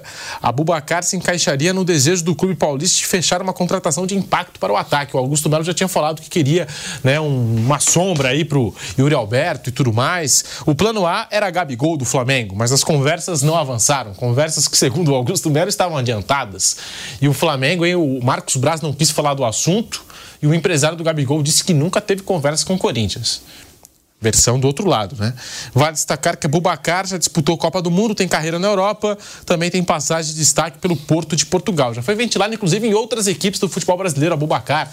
É, no, no Grêmio? O Grêmio estava especulando aí a contratação, tudo mais, estava sondando a contratação do Abubacar. Ele Porém... fez gol contra o Brasil na Copa, né? Foi ele que fez, né? Foi ele, é. ele que fez o gol contra o Brasil. E, e hoje saiu... É, no jornal turco, uma situação curiosa do Abubacar, que ele foi afastado do time turco em dezembro por um motivo inusitado. De acordo com o jornal, durante a pausa para os jogos das seleções, o jogador camaronês viajou para Camarões e depois para a França, alegando que a sua esposa estava doente. Na verdade, Abubacar foi a Paris para fazer um transplante capilar e recebeu a notícia de que teria que passar três semanas sem cabecear uma bola. Com isso, o atacante disse ao clube turco que não poderia jogar por conta de uma lesão. Porém, dirigentes do clube acabaram descobrindo a verdade e afastaram o atleta imediatamente. Vampeta. Ah, esse aí combina com nós. Esse é a cara do Corinthians. Esse sim, que Gabigol. Esse tem a cara do nosso time. Traz correndo. Traz correndo. Capilar, né? Traz correndo. Tá, né? Bota aqui, não tem aqui. Meu Deus. Vem correndo pro Corinthians, que aqui mesmo, aqui no programa, a gente fazia, né? Propaganda de... de... É, de fazer merchan pra... pra... de cabelo. Vem pra cá, Bumacá, que aqui não falta cabelo pra botar você. O Corinthians, o Corinthians ele é... With the Lucky Land Slots, you can get lucky just about anywhere. This is your captain speaking. Uh, we've got clear runway and the weather's fine, but we're just going to circle up here a while and uh, get lucky. No, no, nothing like that. It's just these cash prizes add up quick. So I suggest you sit back, keep your tray table upright, and start getting lucky. Play for free at lucky land slots dot com. Are you feeling lucky? No purchase necessary. Void where prohibited by law. eighteen plus terms and conditions apply. See website for details. Impressionante, né? No mesmo, na mesma hora tem notícia de espionagem e que eles estão contratando um cara que foge pra fazer transplante capilar. Isso combina com o Royce. Parece coisa de maluco, cara. Nossa, pô. Parece. O Corinthians é muito... O Corinthians, ele é emocionante. É o time dos manos, mano. Pode vir, vem pros manos, Abubacar. Meu Deus. Não tem um minuto de paz, torcedor do Corinthians, hein? Não, as notícias estão saindo. Né? O, o Félix Torres tava embarcando. Tá sabendo dessa? Estava embarcando para se apresentar ao Corinthians. Né? Aí, atenção, senhores públicos, no, no aeroporto, suspensos os voos, porque o tipo do avião que ele ia viajar, e aí tá certo. Foi aquele que soltou a porta? Teve um, teve um problema. Nos é, Estados Unidos, quando soltou a porta. Então, todos os aviões, eu não lembro qual, qual é o modelo, foram, tiveram seus voos suspensos até que seja é. avaliado. E o Corinthians está se... empenhado em arranjar um outro meio, talvez um, um voo particular, enfim. Era hoje isso? É, é, foi, agora eu recebi a informação. É, foi esses voos, não sei se é sete três sete, eu sei que foi, foram todos suspensos. É. Para fazer uma review. Exatamente, exatamente. Então aí o Corinthians está tentando fazer com que ele chegue de uma outra maneira, um voo particular talvez, para que ele venha para o Brasil e para o Corinthians. Mas é aquela brincadeirinha que está fazendo aqui, tem coisa que só dificulta, né? Mas vai chegar e é um jogador que é mais um, um contratado apresentado pelo Corinthians, vai ser apresentado oficialmente pelo Corinthians. Tá aí o Félix Torres e o time mexicano que exigiu o pagamento à vista. Aí o Corinthians tem o caso do Matias Rojas, está tentando parcelar essa dívida do Matias Rojas. E para o Félix Torres agora estar vindo ao Brasil...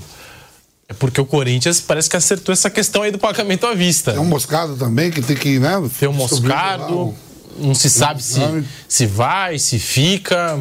Agora parece que tem uma travada a negociação com o Paris Saint-Germain. O Corinthians tentando acionar uma cláusula de proteção de, de compra com o P S G é, para não perder essa transferência do é moscado. O P S G ele quer uma, uma, ele quer uma garantia do Corinthians que se o jogador tiver problemas, ele não precisa pagar nada. E, e o jogador será devolvido. E o Corinthians não quer dar essa cláusula porque diz que ele teve uma cirurgia, vai, ter, vai ser uma cirurgia normal, tomara que seja correção, é uma coisa. É, e, e, mundo, mas o Corinthians não quer assumir essa situação de ah. dar uma carta assumindo um compromisso nenhum. E aí o Paris Saint-Germain não está querendo pagar. E ontem a gente trouxe a informação de que o Gabriel Moscardo, ele vai ser analisado, examinado ah, lá no ah, Catar, hein? Lá no Catar. É, porque o melhor centro, o melhor centro de, de, de, de...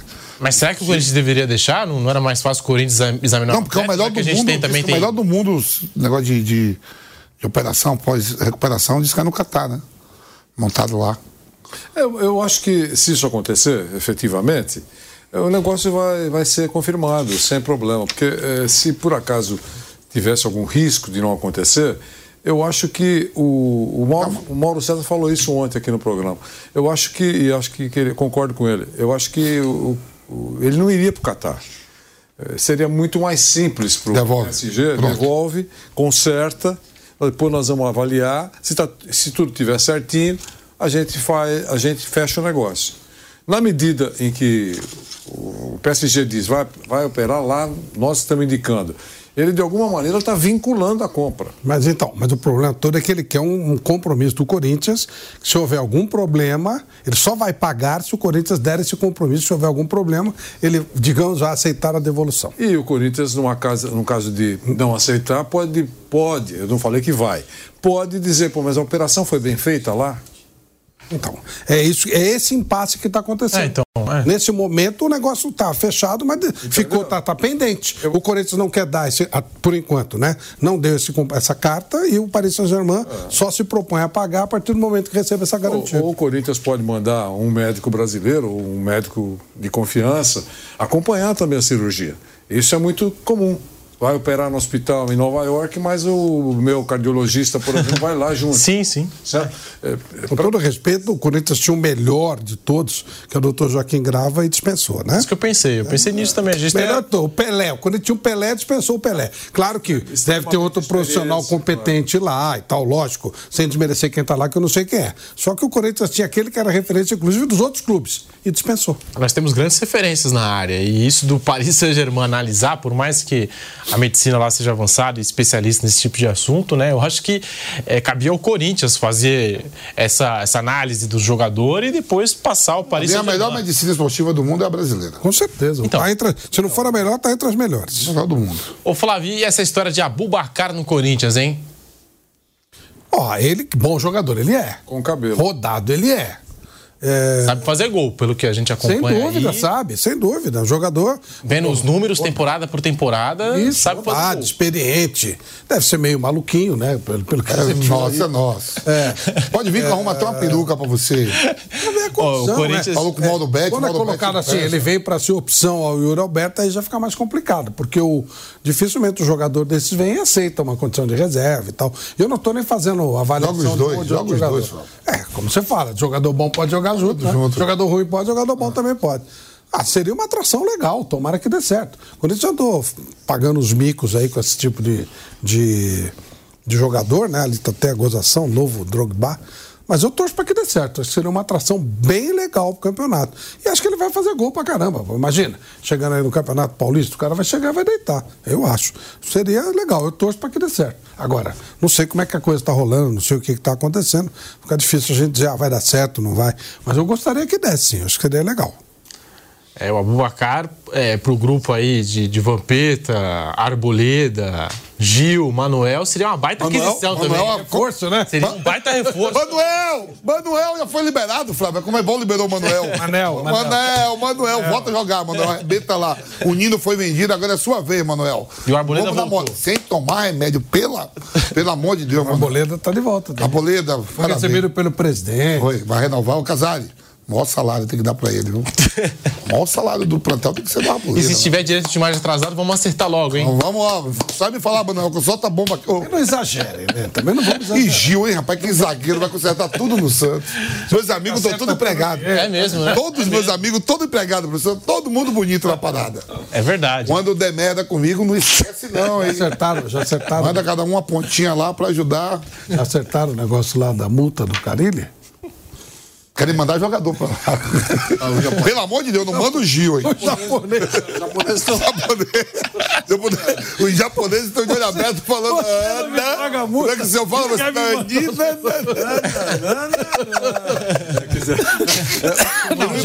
Não, pensa bem. Ó. Deixa o Gil, hein? Pode, pode mandar o resto, mas não, deixa o Gil. Gil não. Olha por que eu defendo as S A Fs. Vocês acham que isso aconteceria no Red Bull, no Grupo City? Não, é impensável. Você ah, aconteceria ah, no clube como o Palmeiras. Não, não, não é todas não as sábados. É zona. Não é todas as sábados. Total. No Vasco tem a base, né? O Vasco é uma sapzinha meia boa. É, tem lá. A, a, a do Vasco e a do Botafogo são meia boa. Agora, eu tô falando empresa grande, tipo grupos. Eu acho assim, não adianta você fazer meia S A F. Aí fica com o jeito que tá. Mas empresa grande, chega aí, pum. Qual é a chance de acontecer isso com o Red Bull? Zero. A chance de acontecer Grupo City? Zero. Parabéns, empresa grande. Parabéns, Carille. Você conseguiu fechar a porta no Japão para você. Flávio, eu, o que eu acho? Eu acho que o presidente Milton Teixeira é um empresário. Um homem, um homem importante. Ele é um homem claro, empresário. O Marcelo. É, eu acho impensável que ele não soubesse. Ele pode estar ganhando tempo. Ah, eu acho professor. Que não sabia, não. Tá. Eu, eu, sabe que ele sabia, sabia de tudo? Sabe que ele sabia de tudo? Que não sabia, não. Sabe que ele sabia de tudo? Carille, pô. É lógico. Carille, é lógico. Carille fechou mas as portas não. dele no Japão. Ele o que não. aconteceu um negócio desse?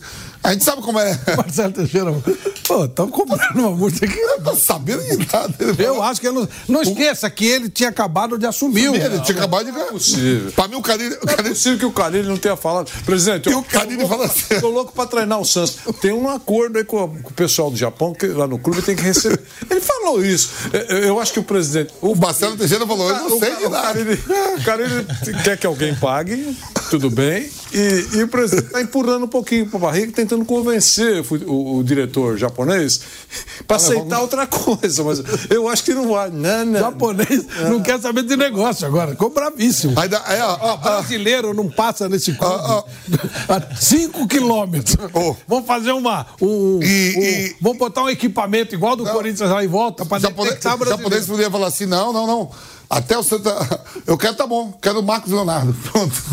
Matava eles. É. Depois que vendeu o Marcos Leonardo, falou, quer algum jogador? Depois que vendeu. Agora o Carille com, com, a, com, com a parada dessa aí, Flávio. Ele fecha, você não acha que fecha as portas no Japão? Não? Eu acho. Acho que sim. Né? Eu não sei exatamente é. o que aconteceu. Que a gente, eu não tenho essa impressão ah, de que o, o Carille, até onde a gente sabe, sempre trabalhou direito, sempre é, foi claro, muito correto é. e tal. Precisava ouvir, esse, ouvir, mas... ouvir, ouvir a versão dele, o que aconteceu. Cada, esse, né? Mas cada um sabe do seu acho contrato. Seria legal. Não, seria cada legal. Cada um sabe do seu contrato, mas os... o Carille não sabe não, que tinha multa. É, mas eu acho, não, não é o perfil do Carille. É de... Não é. Aí, antes da gente falar, eu gostaria de ouvir. Talvez até mandar uma mensagem para ele para saber. Não é o perfil dele. Agora, que o Japão que fechou a porta, fechou, porque o Japão, se ele foi culpado ou não, foi, se o empresário não avisou, não, não. Isso não dá pra saber. Se Carille fechou a porta, fechou. Eu passo por assim, se Carille chegou pro, pro Marcelo Teixeira e falou, ó, eu topo, mas tem uma multinha aqui. O que me parece que o presidente falou, não, não tô sabendo de nada. O presidente falou. Aí é difícil, não é? Entender isso. Vamos é, ouvir o presidente do Santos, a versão do presidente do Santos? Eu também tô com uma explicação aqui do Carille, assim que ele chegou no Santos, ele falou desse assunto. Vou falar primeiro aqui do Carille, vamos lá. Hum. É, nessa mesma nota que saiu do time japonês, que ficou furioso com o Santos e tudo mais, é, fala que eu comuniquei na terça-feira de manhã lá no Japão. Eu falei com o diretor Takemura, falei com o senhor Akito, passei sobre a minha decisão. Eles tentaram me rever, reverter tudo, me oferecendo um contrato de mais dois anos. Mas eu já havia tomado a minha decisão. Em relação à minha saída de lá, eu estava de férias, quem estava cuidando disso, ele falou o nome dos agentes, né? Não sei para qual caminho está indo, ou seja, eu avisei lá que eu não ia ficar. E vocês que se resolvam quanto pagamento de multa, contrato e etcétera. A gente etcétera. Dele, né? É, ah, é foi isso que eu entendi aqui do, do E Carille. A versão do, do presidente. Agora a gente vai ouvir o presidente do Santos, o Marcelo Teixeira, sobre esse assunto aí envolvendo o Santos, o clube japonês e o Carille. A surpresa é nossa também, porque nós temos contato com o representante do profissional. O que é uma relação de clube para profissional, nós temos uma relação do Santos com o Alexandre Galo, temos uma relação do Santos com seus profissionais. Nós temos um contato com o representante, a partir de dezembro, o representante fez as suas colocações, esclarecimentos, com referência ao contato que havia sido feito com o representante, o clube japonês, existiam uma série de ponderações que foram feitas do representante ao clube japonês. Existiam, num exemplo, pelo menos o que foi comentado e falado por parte do representante, algumas pendências relacionadas ao clube japonês com o técnico. Existia uma insatisfação do técnico com referência ao desenvolvimento do trabalho durante a temporada e a manifestação feita oficialmente do treinador e do seu representante junto ao clube japonês. Isso foi em dezembro. Posteriormente, o clube, em janeiro, emitiu uma nota dizendo que estava aguardando a reapresentação do técnico. Então, isso também nos causou uma surpresa. e uh, acionamos o departamento jurídico imediatamente do Santos. Acionamos no intuito porque nós queremos primeiro ver qual é a relação que existe e se está esclarecida e decidida entre o clube japonês e o profissional. Avaliado essa questão, nós estamos em contato com o representante do profissional. Nós vamos avaliar, o departamento jurídico está avaliando os documentos. Ao avaliar esses documentos, nós já pedimos que esteja um representante do Santos Futebol Clube no Japão, ele já está no Japão, para também acompanhar e dar uma atenção ao clube japonês. Não queremos nenhum tipo de problema com o clube japonês, ao contrário, nós só queremos, como emitimos a nota, ter, dar transparência àquilo que nós fizemos relacionados à negociação do representante com o técnico, no intuito de que o representante, o técnico, o clube japonês pudessem dar um desfecho para que o Santos assumisse a sua responsabilidade a partir de janeiro de dois mil e vinte e quatro. Para nossa surpresa, me parece que não houve ainda esse desfecho. Existindo uma possível multa, que nós também não temos esse conhecimento e acesso ainda em que sentido ela existe, qual é a interpretação dela, se, se existem pendências ou se existem questões inerentes ao prazo do contrato e um possível valor a mais ou a menos do que isso, de acordo com o contrato existente. Então, tudo isso são discussões nas quais existe na esfera da relação do profissional, seu representante com o clube. O Santos vem acompanhando esse processo e está já em, no, no Japão para manter as boas relações com o clube. Entrevista do Marcelo Teixeira na terça-feira, tá? Foi concedida na terça-feira, explicando o assunto. E até o momento sem atualizações. O que saiu nas últimas horas é que o Peixe pode envolver atletas nessa parada aí. Eu acho que deve estar, pelo que eu entendi, Pedro, é, ele, o Santos está tentando fazer um acerto de contas. Tem alguma coisa para pagar, tem alguma coisa para receber, deve ter alguma coisa. Aceita uma outra, uma outra alternativa de pagamento, jogadores. Está sendo discutido. Acho que o Santos vai, vai, vai pagar. Se tiver que pagar alguma coisa, vai, vai pagar. A única coisa que a gente brincou aqui é que é impossível que não soubesse que, tinha, que teria alguma coisa para provocar oficialmente o distrato. Para quebrar o contrato, tem que ter alguma, algum compromisso. E quem mais sabe deles tudo primeiro é o Carille. É, sabe? E eu também, quando um treinador ou um jogador diz está tudo com o meu representante, é claramente algo formal, porque não existe ninguém tão desantenado atu- uhum. atualmente no futebol brasileiro que não saiba o que estão fazendo com a sua carreira. No passado existia isso, é verdade, é verdade. Alguns jogadores famosíssimos eram absolutamente desantenados, só pensavam em jogar e tinham algum representante confiável, e outros tinham representantes inconfiáveis. Perderam muita grana por confiar em pessoas erradas. Hoje não. Hoje é, tem alguém que discute, sim, mas sempre tem a última palavra. O, o, o Vamp está muito antenado, tem relações de jogadores atualmente, alguns que pararam de jogar, outros que jogam. É, é, sempre tem a última palavra do jogador. Se, no caso do Léo Ortiz, por exemplo, você acha que não tem a última palavra? Para muitas informações, tem, tem informações de que ele pediu, essa foi a palavra usada, pro, para o Bragantino ser mais flexível na negociação. Ratificando o que o Flávio acabou de falar. Tem desejo de jogar no, no, no Flamengo. Se não der certo, a vida segue. Mas se você puder, Bragantino, teria dito o Léo Ortiz, seja mais flexível para tentar dar negócio com o Flamengo. Então o jogador pesa, a palavra do cara joga. Joga muito. Eu acho isso. E assim, a, a gente tem até a linha do tempo, porque no dia dezenove... o Santos anunciou o Carille e no dia vinte saiu a nota do time japonês, é, perplexo aí com a situação e tudo mais. E no dia vinte e um, a gente trouxe aqui no programa, dia vinte e um de dezembro, a fala do presidente do Santos. No bate-pronto do dia vinte e um, a gente trouxe a fala do presidente do Santos, que aconteceu no dia vinte. E a gente tem as aspas aqui do presidente Marcelo Teixeira àquela altura. Já houve entendimento com representantes do treinador e com o clube japonês. O Santos não tem condições e manifestamos isso desde o início do diálogo da negociação. É impossível o Santos hoje, dentro da política salarial, fazer nenhum compromisso relacionado à multa. Ela já está superada em torno dessa vinda do técnico para o Santos. Diferente então, do que ele falou. É, não, não, não tinha como ele falar que não sabia da multa, né? O campeonato começa semana que vem e ele pode sentar no banco? É, também é informação. Se ele aparecer... Ó, a a, a coordenação está falando que até o momento não. É, porque ele não foi liberado, né? Ele tem um compromisso firmado com o time japonês. Se os japoneses não liberarem, ele não pode ser inscrito. Não é isso, é isso, é isso. É, tem que aparecer lá, né? Na, no, no bid. No bid. É. Tem que aparecer no bid, aí é, é perfeito. Tem que aparecer. Mas para isso ele precisa ser, ser liberado. É, tem pode que ser ter dois contratos. Para liberar, a C B F vai ter que receber alguma documentação do futebol japonês, isso. liberando. Isso. Certo? O que você acha que o japonês vai fazer? Não, não, não. Se não pagar, é, eu acho que vai ser uma... Ou manda dinheiro, o japonês não libera, não. Não, não, não, não. Japonês não vai pegar jogador ou não. É grana, tutubu, funfá. É, velho, japonês. Ó, e os jogadores que foram cogitados, que poderiam ser envolvidos na negociação: Ivonei, Lucas Lima. Lucas Lima, eu vi a informação, tá indo pro esporte.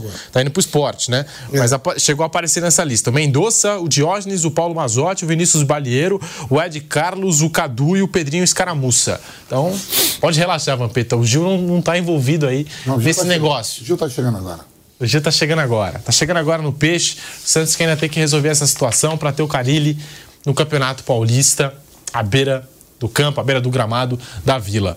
É, por falar em Carille, a gente também falou do Carpini, o mercado de técnicos está agitado. E o Dorival Júnior, enfim, foi anunciado pela C B F como novo técnico na Seleção Brasileira. O anúncio aconteceu na tarde desta quarta-feira. Dorival Júnior, que será apresentado ainda hoje, às três horas da tarde, lá na sede da C B F no Rio de Janeiro.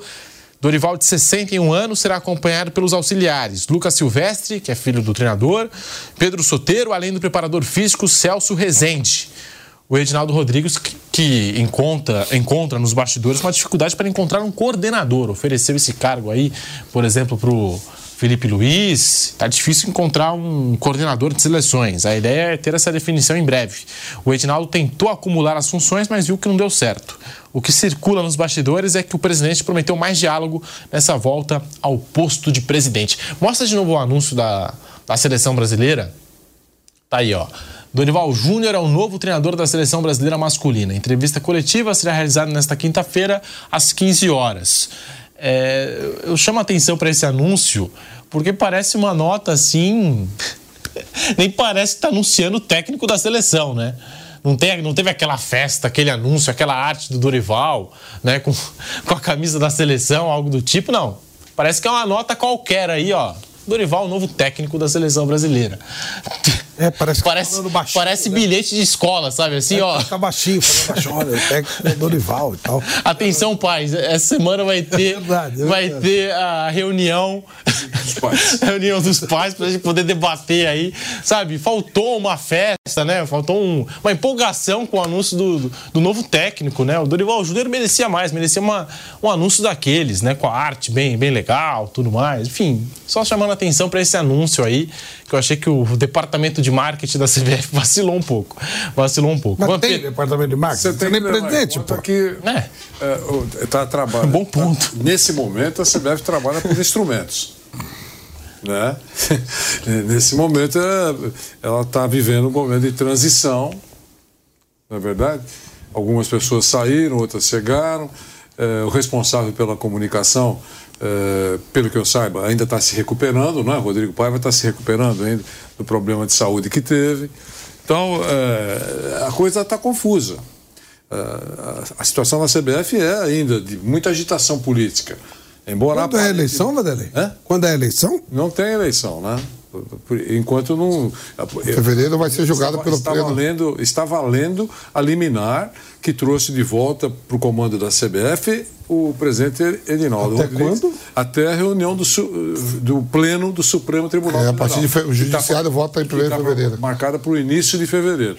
Então, até lá, ele é o presidente com uma liminar. O que, que vai acontecer? Vai acontecer muito provavelmente, pelo, digamos assim, pela sintonia entre os ministros do Supremo Tribunal Federal, muito provavelmente a decisão liminar vai se transformar numa decisão definitiva. Pronto. Mas e aí, qual é o outro temor? Que continua a efervescência política. Não é verdade que o assunto já desativou. Uma Assembleia Geral pode tirar o presidente. Vai acontecer? A gente não sabe exatamente. É, nesse momento, existem várias articulações. O presidente entende que apagou a fogueira com os clubes e com as federações. Mas todas as informações daqueles mais próximos da C B F dizem que claramente o cenário mostra um presidente hoje enfraquecido. Se ele vai recuperar forças, resta aguardar um pouquinho mais. Dorival Júnior, hein? Foi anunciado. Achei que faltou mais entusiasmo nesse anúncio aí da, da seleção. Mas tá aí, foi anunciado oficialmente. É, as questões burocráticas foram resolvidas. Dorival Júnior, o novo técnico da seleção. Vou querer saber a opinião do Flávio e do Vampeta. Flávio Prado, tá aí. Saiu o anúncio, agora é oficial. Dorival Júnior, o novo técnico da seleção brasileira. Flávio. Então, o Dorival é mais ou menos o, o, o mal comparando uma coisa com outra, mas é, é um caso muito parecido. O Dorival pensou da mesma forma que o Carpini. O Carpini pega uma oportunidade que ele não esperava, mas é uma boa oportunidade, uma grande oportunidade, mostrar o trabalho dele num grande clube. E o Dorival, que está num outro estágio de carreira, obviamente, também, pô, pegar a seleção brasileira. Tá uma bagunça, a C B F tá, tá uma zona, a C B F tá. Mas os resultados não saíram no, no período do dia por causa disso? Não. Porque realmente o Brasil perdeu vários jogadores, a situação era, era mais complexa, não tinha Neymar, não tinha Casimiro, não tinha Militão, não tinha o Paquetá, uma série de jogadores, e aí a coisa foi ficando mais complicada e pegou adversário, tipo, perdeu da Argentina, da Colômbia e do Uruguai jogando fora. Pô, né? Então, dentro do normal, que aqui se espera coisas do outro mundo. O Dorival vai ter a chance de jogar jogos dificílimos.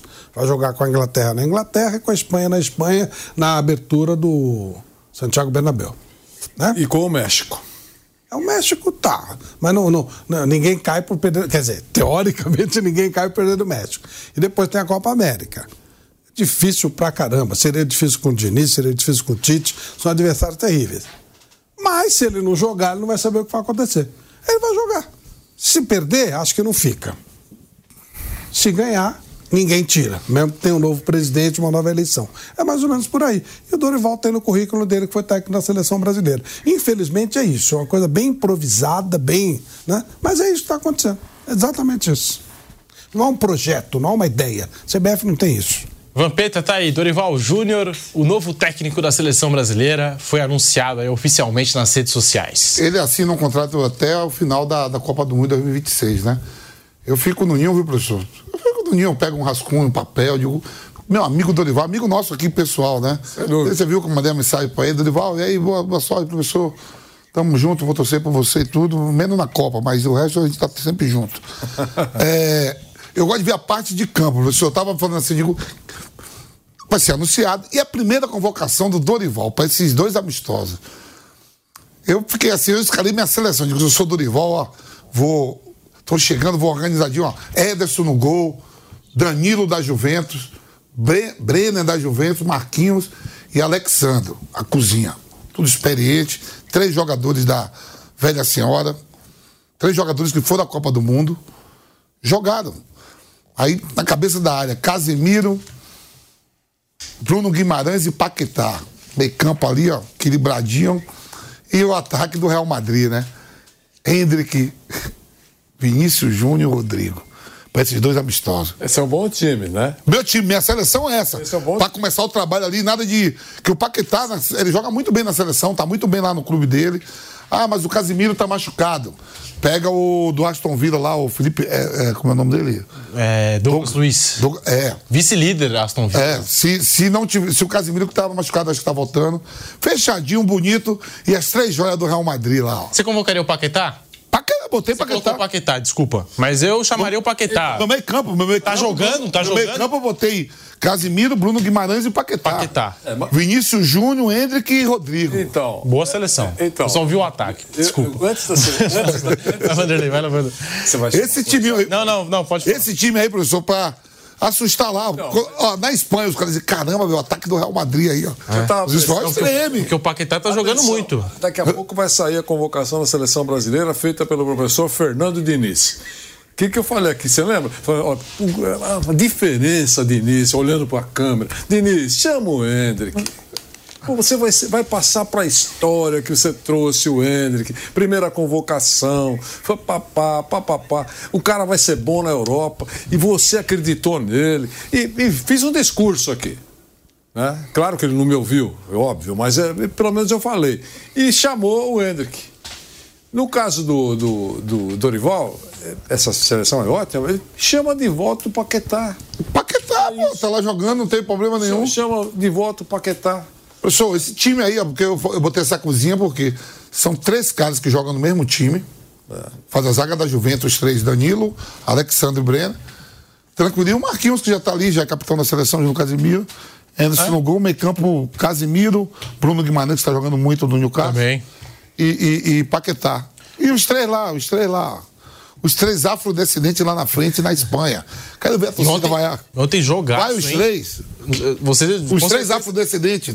Não Você... pegam no pé, pega no pé dos três. Contra a Espanha. Ah, rapaz. Eu tô Esse... louco pra saber. Não, Dorival já. Eu quero ver quem vai ser os... Os cavaleiros do Zodíaco que ele vai convocar. O Vampião tem você não. Não muda muito, não, pô. É, vai, isso que você falou vai dar noventa por cento. Pelo, ou mais. É claro. E você no Ninho ontem deve ter acompanhado, né? Real e Atlético. Foi pô, jogaço, jogaço, jogaço. Jogaço, em cinco a três. Foi, foi para prorrogação. Carva, Carvajal foi. Que jogaço. Era. E o Lucas Paquetá, só uma informação que acaba de chegar, ele vai ficar dois meses fora. Lesão na panturrilha. Lucas é. Paquetá. Não, mas é o jogo, essa mistura é só é, então, junho, né? É, pode ser que até lá... Pra frente. Não. Em março, tem março amistoso agora. Tem, é, contra a Espanha e Inglaterra, né? É em março. Agora em março. E aí no meio do ano, a Copa América. Até a Copa América já voltou. Ah, já voltou. E tá jogando super bem. Não foi convocado pelo Fernando Diniz por conta aí da questão da, das apostas, pode, dessa polêmica, pode investigação. Ser loucura, assim, ó. Mas tá jogando ah, lá perdeu, na Inglaterra. Vamos supor que se perca da Espanha ou da Inglaterra, um exemplo. Não é absurdo nenhum, que nem o Flávio falou. Perdeu do Uruguai, perdeu do Uruguai, Montevidéu, e perdeu da Colômbia. É, é porque o Tite... Argentina é campeão do mundo. Pô, é que o Tite ganhou muitos jogos nas eliminatórias, aí ficou aquele negócio. O Tite porra. acostumou mal. É. Os caras acham que é mole ganhar a eliminatória. O que o Tite fez foi uma coisa histórica, não vai ser repetido, não. O Tite ficou dois anos, duas eliminatórias, não perdeu um jogo. Isso não existe, gente. Isso não, não tem, não na verdade, tem. É que a seleção com o Diniz jogou mal. E com o professor Tite, também jogou mal, a, a meu... Mas ganhava. Mas ganhava. O Ramon, se ganham jogos aí contra é as seleções africanas, tava o Ramon. É isso, tava... é, isso é, é lógico. Ah, é isso aí. É assim que funciona, né? Tudo no improviso. Não tem um projeto, tem nada. Tem nada. É o um improviso. Se é... o Dorival ganhar, é, o Dorival ganhar, ele vai ficar. Pode entrar o, um... Vem um... Traz um marciano para ser o presidente da C B F. Se ele estiver ganhando, ele não sai. Eu lembro sempre a história, o Júlio Casares fez campanha no São Paulo dizendo, eu vou trazer o Rogério Ceni. Chegou lá, o líder do Campeonato Brasileiro era o São Paulo com o Fernando Diniz. Não conseguiu demitir. Esperou dar a virada e tal e demitiu. Você não consegue. O Dorival vai, ganha da Inglaterra, ganha da Espanha, ganha do México. Copa América faz um sucesso. Como é que alguém vai demitir, pô? Não demite. Não demite. Começa a fazer resultado na Copa América. Aí, o oposto. Perde da Espanha, perde da Inglaterra, perde do México e vai mal na Copa América. Ninguém segura também. Não tem jeito, é, é resultado. Como não tem projeto, vai depender de resultado. Que é uma pena, né? Não tem um projeto. O Tite ficou porque, porque ele ganhava esses jogos. Só por isso. Ao vivo, combate pronto desta quinta-feira. Vamos falar agora do Palmeiras, que apresentou reforço lá na academia de futebol, hein? Aníbal Moreno, volante argentino que chega do Racing, vinte e quatro anos de idade.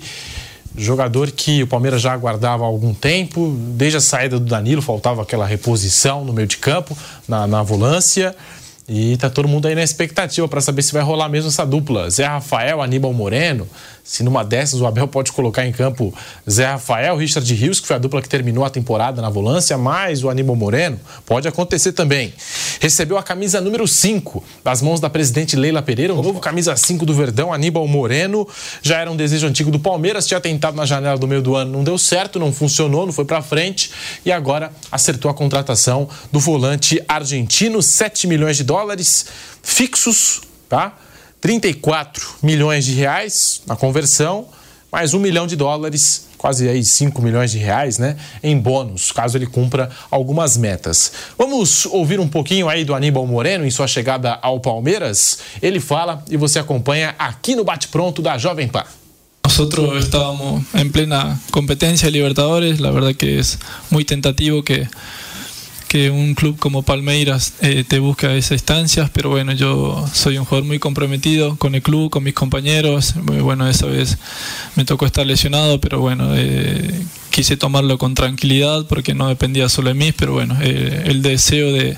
de llegar acá fue mayor porque ellos se demostraron muy interesados en mí, así que eso me, me motivó mucho y hoy, gracias a Dios, estoy acá. Las instalaciones del club es impresionante, como decís, una de las mejores de, de América. Eh, no la conocía, pero ya me habían hablado un poco de, de los que conocían las instalaciones y la verdad me impresionó y, y bueno, voy a estar a, a disposición para, para todo. Eh, La verdad que lo más importante es que me recibieron muy bien, eh, la, el personal del club y, y bueno, ahora a disfrutar.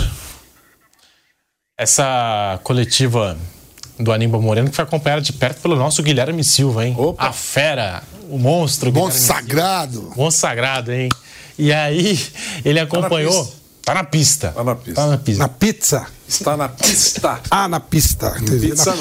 pizza. Ai, meu Deus. Ele gosta de pizza também. Ele também gosta muito, mas ele está na pista. O cara na pizza nesse horário. Tudo termina em pizza. Então, no Palmeiras. Palmeiras, Palmeiras que criado criou, lá. Criou, é, começou no Palmeiras essa história. Pouca gente sabe, né? Que essa expressão é, começou no Palmeiras. Foi o jornalista, Milton Peruzzi. É, ele foi fazer foi uma feito. cobertura lá, deu uma baita confusão no Palmeiras. Aí quando terminou tudo e tal. E... Como é que foi a crise lá? Como é que terminou? Terminou em pizza. Foi todo mundo pra pizzaria. Foi todo mundo pra pizza. E comer aí que ele falou. E a manchete, no Palmeiras tudo terminou em pizza. O nosso Guilherme, é, no, no, nos bastidores, é realmente um comilão, né? É. Gosta de pizza. Gosta de pizza. Ó, vamos ouvir o Aníbal Moreno, o Guilherme que acompanhou essa, essa entrevista de, de apresentação do Aníbal, Aníbal Moreno. Vamos ter que se acostumar a falar Aníbal Moreno. Vamos lá, Aníbal Moreno falando sobre essa versatilidade, porque ele é camisa cinco, né? Recebeu a camisa cinco, volante, pode fazer outra função dentro de campo. Vamos acompanhar aí o volante argentino do Palmeiras. En Racing hice más de, de volante central, de cinco solo, pero... Pero bueno, yo estoy a disposición de, del cuerpo técnico, en la posición que ellos me necesiten, siempre voy a estar a disposición. Eh, pero bueno, eh, me sentí muy cómodo de, de cinco solo, pero, pero bueno, como te dije acá, lo importante es el grupo, el cuerpo técnico y voy a estar a disposición de ellos. Los pocos días que, que, que estoy acá, eh, sé la clase de jugadores que hay en el medio, eh, lo mismo dijo ese Rafael que, que jugó más atrás, más adelante. Bueno, ellos tienen mucha, mucha calidad, mucha técnica, mucho recorrido. Así que, que bueno, eh, vamos a ver dónde, dónde me necesitan el, el D T y, y bueno, siempre a disposición. Y, pero como te digo, Ser Rafael, eh, Fabinho, Richard Ríos, eh, Atuesta, eh, tienen mucha calidad y Gabriel Menino tiene mucha calidad y lo pueden hacer tranquilamente. Así que, que yo tengo que adaptarme a ellos también. Aníbal Moreno. Reforço apresentado pelo Palmeiras. Na semana que vem, o Palmeiras também deve anunciar outros atletas, né? Pelo menos fazer essa entrevista de, de, de, de apresentação, porque chegaram o Bruno Rodrigues e o Caio Paulista. Na semana que vem, ao que tudo indica, eles devem ser apresentados. E fica a expectativa para saber se a Leila Pereira vai falar, porque ontem ela anunciou, apresentou lá o Aníbal Moreno, mas disse que não ia conversar nesse momento com a, com a imprensa. Quem sabe na semana que vem? Pode acontecer. Aníbal Moreno, vinte e quatro anos pelo Racing, ó. cento e vinte e quatro jogos. Olha só esses números aqui, ó. cento e quatorze como titular. sete gols, cinco assistências. novecentas e vinte bolas recuperadas. Uma média de sete vírgula quatro por jogo. seiscentos e oitenta e um duelos ganhos. Média de cinco vírgula cinco por jogo. trezentos e quarenta e oito desarmes, uma média de dois vírgula oito por jogo, quase, quase três. E acerto no drible, sessenta e quatro por cento. Até olhei aqui o mapa de calor dele, né? Onde se movimenta, em campo e tudo mais. Também é um jogador presente quase no campo inteiro, é o Aníbal Moreno. Hein? Tá chegando para mim, boa contratação aí do Palmeiras. Vamos ver se vai vingar em campo. É claro. E contratação boa, né, Vanderlei? Aqui dá certo. Aqui dá certo e antes da bola rolar, você tem que avaliar antes da bola rolar. Uh, o Vampeta falou num dia desses aqui. Eu não sei qual o técnico que falou para ele. Ó, se roubar quatro... Parreira. Pronto, tá vendo que eu lembrei o que ah. você fala. Eu presto ah. atenção em que você é isso aí, fala, professor, é isso aí, professor. Certo? Eu lembro. Então, eu, foi o Parreira. Ó, Parreira, Vampeta, você vai lá, se você roubar quatro bolas, tá bom. É isso que eu quero. Ué. A gente já complica bem a vida do nosso adversário. Você falou que ele rouba quase oito. Não, ele tem novecentas bolas recuperadas em cem jogos. novecentas bolas recuperadas não, em cem jogos. Dizer, o cara é uma moço. média, é uma é média gandula, de sete vírgula quatro por jogo. Uma média não de é gandula, né, Pedro? Isso é uma média de recuperação de bola é. de gandula. É, assim, bola. Parreira tá saindo, é. A bola foi lá longe, vai pega. É. Parreira ficou muito satisfeito com quatro. É. O cara tem uma média de oito. sete vírgula quatro. É. Tá certo? Então, quer dizer, é uma, é uma contratação de um jogador que vem do futebol forte, que é o futebol argentino, jogou no News, jogou no Racing. É jovem, né? Tem vinte e quatro anos, né? vinte e quatro anos. vinte e quatro anos. E é uma grana, sete milhões de dólares, é mais uma, um milhão de, de, de, de bônus para um clube que vai repagar. Enfim, é, é uma contratação boa. Muito provavelmente vai, vai ser muito aproveitado, ou vai ter é, novos caminhos de orientação com o professor Abel Ferreira. O Palmeiras tem, vai apresentar mais um jogador importante. O elenco continua, continua sendo forte. Já é forte e vai continuar um pouco mais forte. Ô Flávio, tá aí. É que assim, eu confesso que não lembro muito do Aníbal Moreno jogando pelo Racing. Então por isso que até puxei os números, até vi alguns lances aí. É, que a gente sabe, né? Existem aqueles cortes em redes sociais de lances do jogador, tudo mais. Muito querido lá na Argentina, porque é, foi ovacionado pela torcida do Racing. No último jogo dele, no, no estádio do Racing e tudo mais, também o, o clube, os jogadores se despediram do, do Aníbal Moreno. É, teve uma, uma boa passagem por lá. Agora está chegando ao Palmeiras. Os números são bons, novecentas bolas recuperadas em cem jogos. É, e a Argentina vem numa safra, né, que vem atraindo cada vez mais o futebol brasileiro. No Corinthians, então, Matias Rojas, eh, Rodrigo Garro, atletas que estavam no futebol argentino, né? Atletas que estavam no futebol argentino não, e vieram para o futebol brasileiro. Cara, você não está contratando o cara, com todo respeito, do futebol boliviano. Ó, o Fausto Vera também está no Corinthians. Aí a gente puxa aquele é, Hohlheiser, né, que agora foi para o Benfica, né, que também entrou na mira de clubes brasileiros. O jogador jovem que se destaca na Argentina agora... Tá cada vez mais ganhando espaço. É só separar um pouquinho. É, é o barco. O barco, barco foi, foi pro Brighton. Brighton. Existem jogadores e jogadores. A primeira linha, obviamente, é pra vai para a Europa, né? Foi... Ohio, ready for some quick mental health facts? Let's go. Nearly two million Ohioans live with a mental health condition. In the U S, more than fifty percent of people will be diagnosed with a mental illness in their lifetime. Depression is a leading cause of disability worldwide. So why are some of us still stigmatizing people living with a mental health condition when we know all of this? Let's listen to the facts and beat the stigma. Ohio, challenge what you know about mental health at beat the stigma dot org. O caso do Julian Álvares, é... agora o, ah, o, então, o, o, o Barco foi para lá. Então, agora, existe uma segunda linha. Eu não estou dizendo que sejam ruins, mas são jogadores que não, não têm o nível de jogar imediatamente na Europa. vinte e quatro anos, já, já acho que é difícil ter repasse. Mas ele segura o jogador, o até vinte e um... vinte... Até dois mil e vinte e oito. É, ele segura o jogador. Jogador com dezenove, o Barco é bem novinho, não tem nem vinte anos. Você pega o jogador jovem, se ele for um, um fenômeno acima da média, né, ele vai para a Europa. Se não, ficam bons jogadores aí, principalmente se nós compararmos com o mercado sul-americano, esses bons jogadores, eles não são para a Europa, mas também... Eles querem ganhar mais do que o futebol argentino pode oferecer neste momento. Não podemos esquecer que há uma crise econômica na Argentina. Ora, o mercado mais atraente é o futebol brasileiro. E aí essa segunda linha do futebol argentino é uma, um grupo de jogadores que pode jogar no Brasil e fazer sucesso. O Aníbal Moreno se enquadra nessa segunda linha. Segunda linha, quer dizer, ele não é o McAllister, mas ele não é mau jogador. Não, não é o Depou. Não é o Depou, não é o McAllister, outro nível de jogador, né? É outro nível de jogador. Não é o Lautaro, não é o Julian Álvares. Mas quantos são? Né? Poucos. Esses poucos vão para a Europa. Essa segunda linha, entre aspas, o melhor mercado para eles é o Brasil ou o México. Eles vão muito para o México. Né? Ou México ou Brasil. O Depou que eu citei aqui, Tem muita gente, vai, muita gente que vai dizer, é chato, é chato, é chato, mas ele é bom jogador, hein? Nossa senhora. E, e, e entrou num clube, chegou num clube na Europa que tem a cara dele, né? Impressionante como, às vezes, jogador se encaixa num clube. E no Atlético de Madrid... É, ele saiu da Florentina, jogava muito na Florentina, foi pro Atlético de Madrid. Eu, mesma Deus. coisa do Griezmann ontem. O Griezmann marcou um golaço Nossa, ontem. ontem. O Griezmann que... foi pro Barcelona, não deu certo. Mas no Atlético de Madrid encaixa. O Atlético de Madrid contra quem? Contra o... Contra o... Agora, o Girona, o Girona. Nossa senhora, eu tô torcendo pro Girona. três, eu gosto de coisa mais parada, né? três a dois, depois eu tava jogando muito. Tá jogando, eu assisti. Tá jogando o grandão com o pequenininho, tá é torcendo o pequenininho. É. E é outra ele coisa. Tá é, do, é do grupo City, aquela coisa toda. Tava dois a zero pro, pro Girona, o Atlético empatou e o Depô um inferno. Quando ele saiu, que ele cansou, ele saiu quase de joelhos, porque tá morto de cansado. Jogando pra caramba, não perdia uma bola. Aí o, o Girona virou o jogo. Impressionante, o jogador... Impressionante mesmo, muito bom. É, mas aí é outro nível é. de jogador, claro, né? Sim, sim.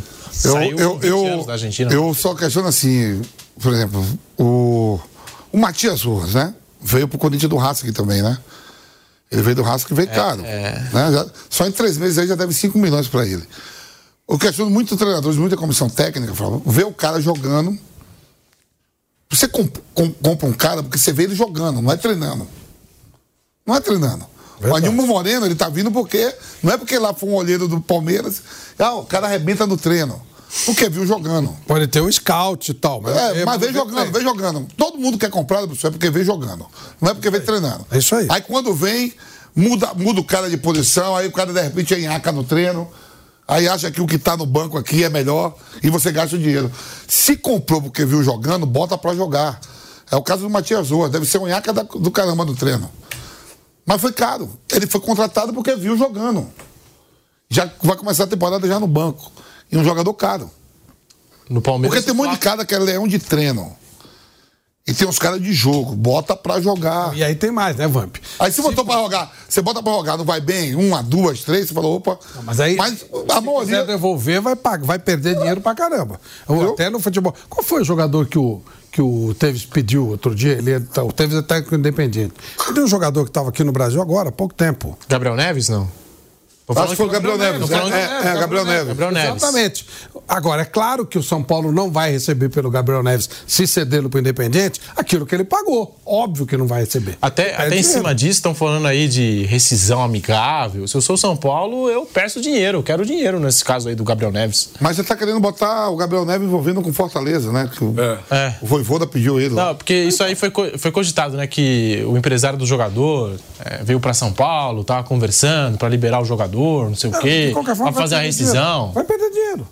Mesmo que faça, vai perder dinheiro. O São Paulo pagou um caro por ele. Eu lembro que não, eu, é, não vai moral, recuperar, mas... É o que eu digo, esse tipo de contratação que o Vampeta falou, eu até concordando com o que o Vampeta falou, bota o cara pra jogar, porque ele custou muito caro e o repasse não existe. Ele não vai para... Se ele não vai para a Europa jogando na Argentina, ele não vai para a Europa jogando no Brasil, né? Dentro da normalidade. Então ele vai ter que ser repassado aqui, ou ser devolvido para a Argentina. É prejuízo, com certeza. Vai ter que, vai ter que perder, vai perder dinheiro com isso. Não tem jeito. E no que disse o Vampeta sobre o Matias Rojas, é, o Palmeiras tem um jogador aí que é uma das maiores contratações da história, que é o Flaco Lopes. Que a gente insiste falando que precisa talvez de uma sequência, desde que chegou não teve aquela é, sequência. Eu acho jogos. que esse rapaz ainda vai dar jogo. Sabe, se a gente pegar, eu não tô falando de sequência de dois, três jogos, tô falando de sequência de quinze, vinte jogos. Eu, né? acho, que esse, eu acho, desde que ele chegou, eu, as, as poucas vezes que eu vi, já um pouquinho que eu via lá na...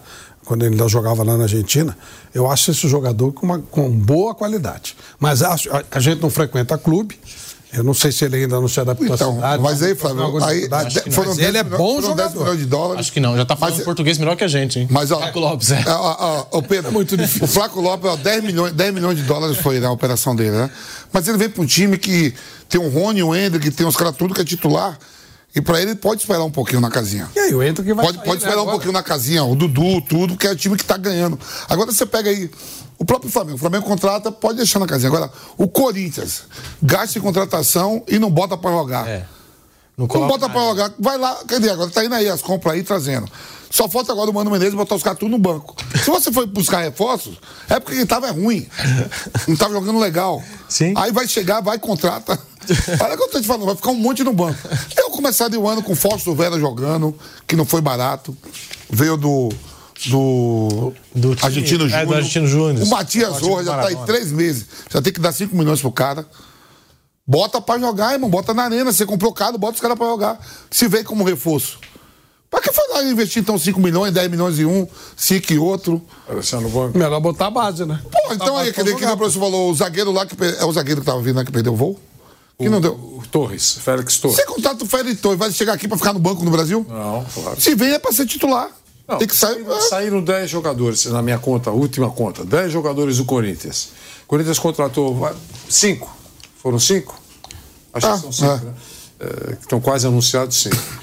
Então, contratou porque estava precisando, saiu muita gente. Eu acho que tem, o Mano tem que colocar um time diferente, ou, uma, ou diferente o máximo possível. Porque essas contratações, quando acho... vêm, é com análise de desempenho, scout e com aprovação do treinador. É isso aí. Aí o treinador aprova, faz o clube gastar e na hora que chega, mete mas, no banco. Mas aí o Augusto aí eu falo falou assim... que vai mudar isso aí, que o treinador é um ponto a mais.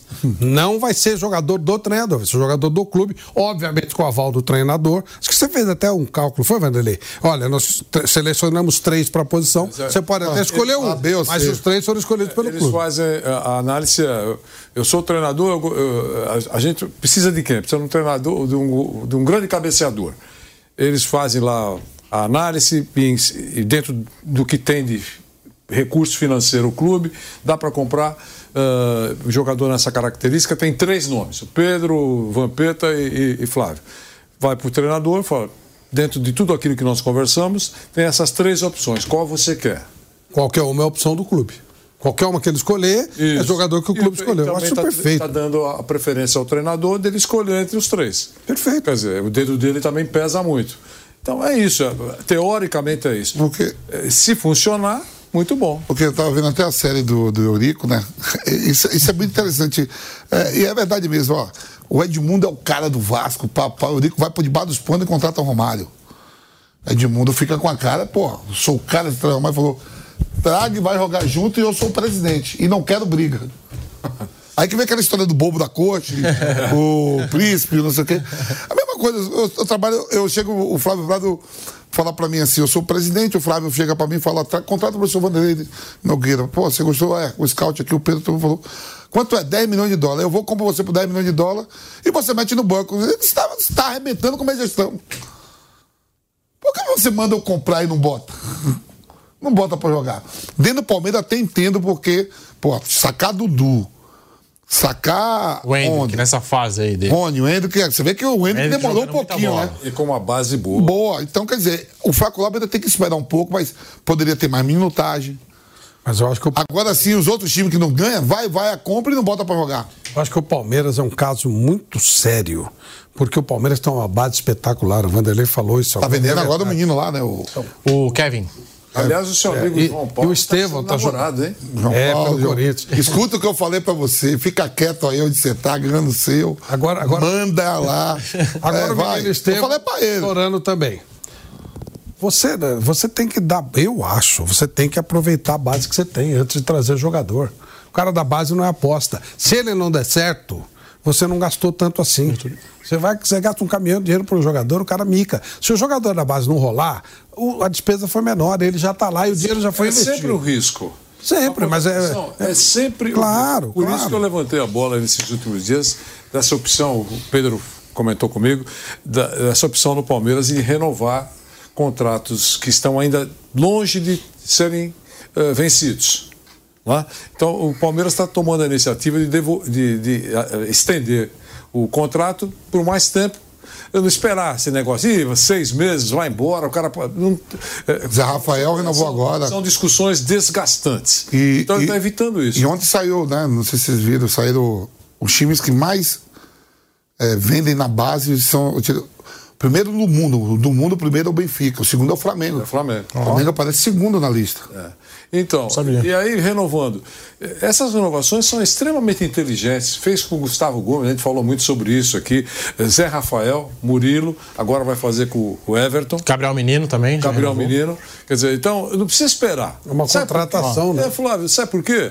Você está contratando ou recontratando um jogador testado. Isso aí. sabe? Esse, vai arranjar uma confusão. Esse cara vai embora, se para trazer um outro cara para o lugar, você vai gastar quanto? E mesmo assim é um risco, porque pode não dar certo. Esse não, esse, tá decep... esse não está decepcionando, ajudou você a conquistar títulos, né? Deu volta olímpica com o seu time. Você sabe as virtudes e sabe os defeitos, é, tudo. Ó, tudo, tá certo.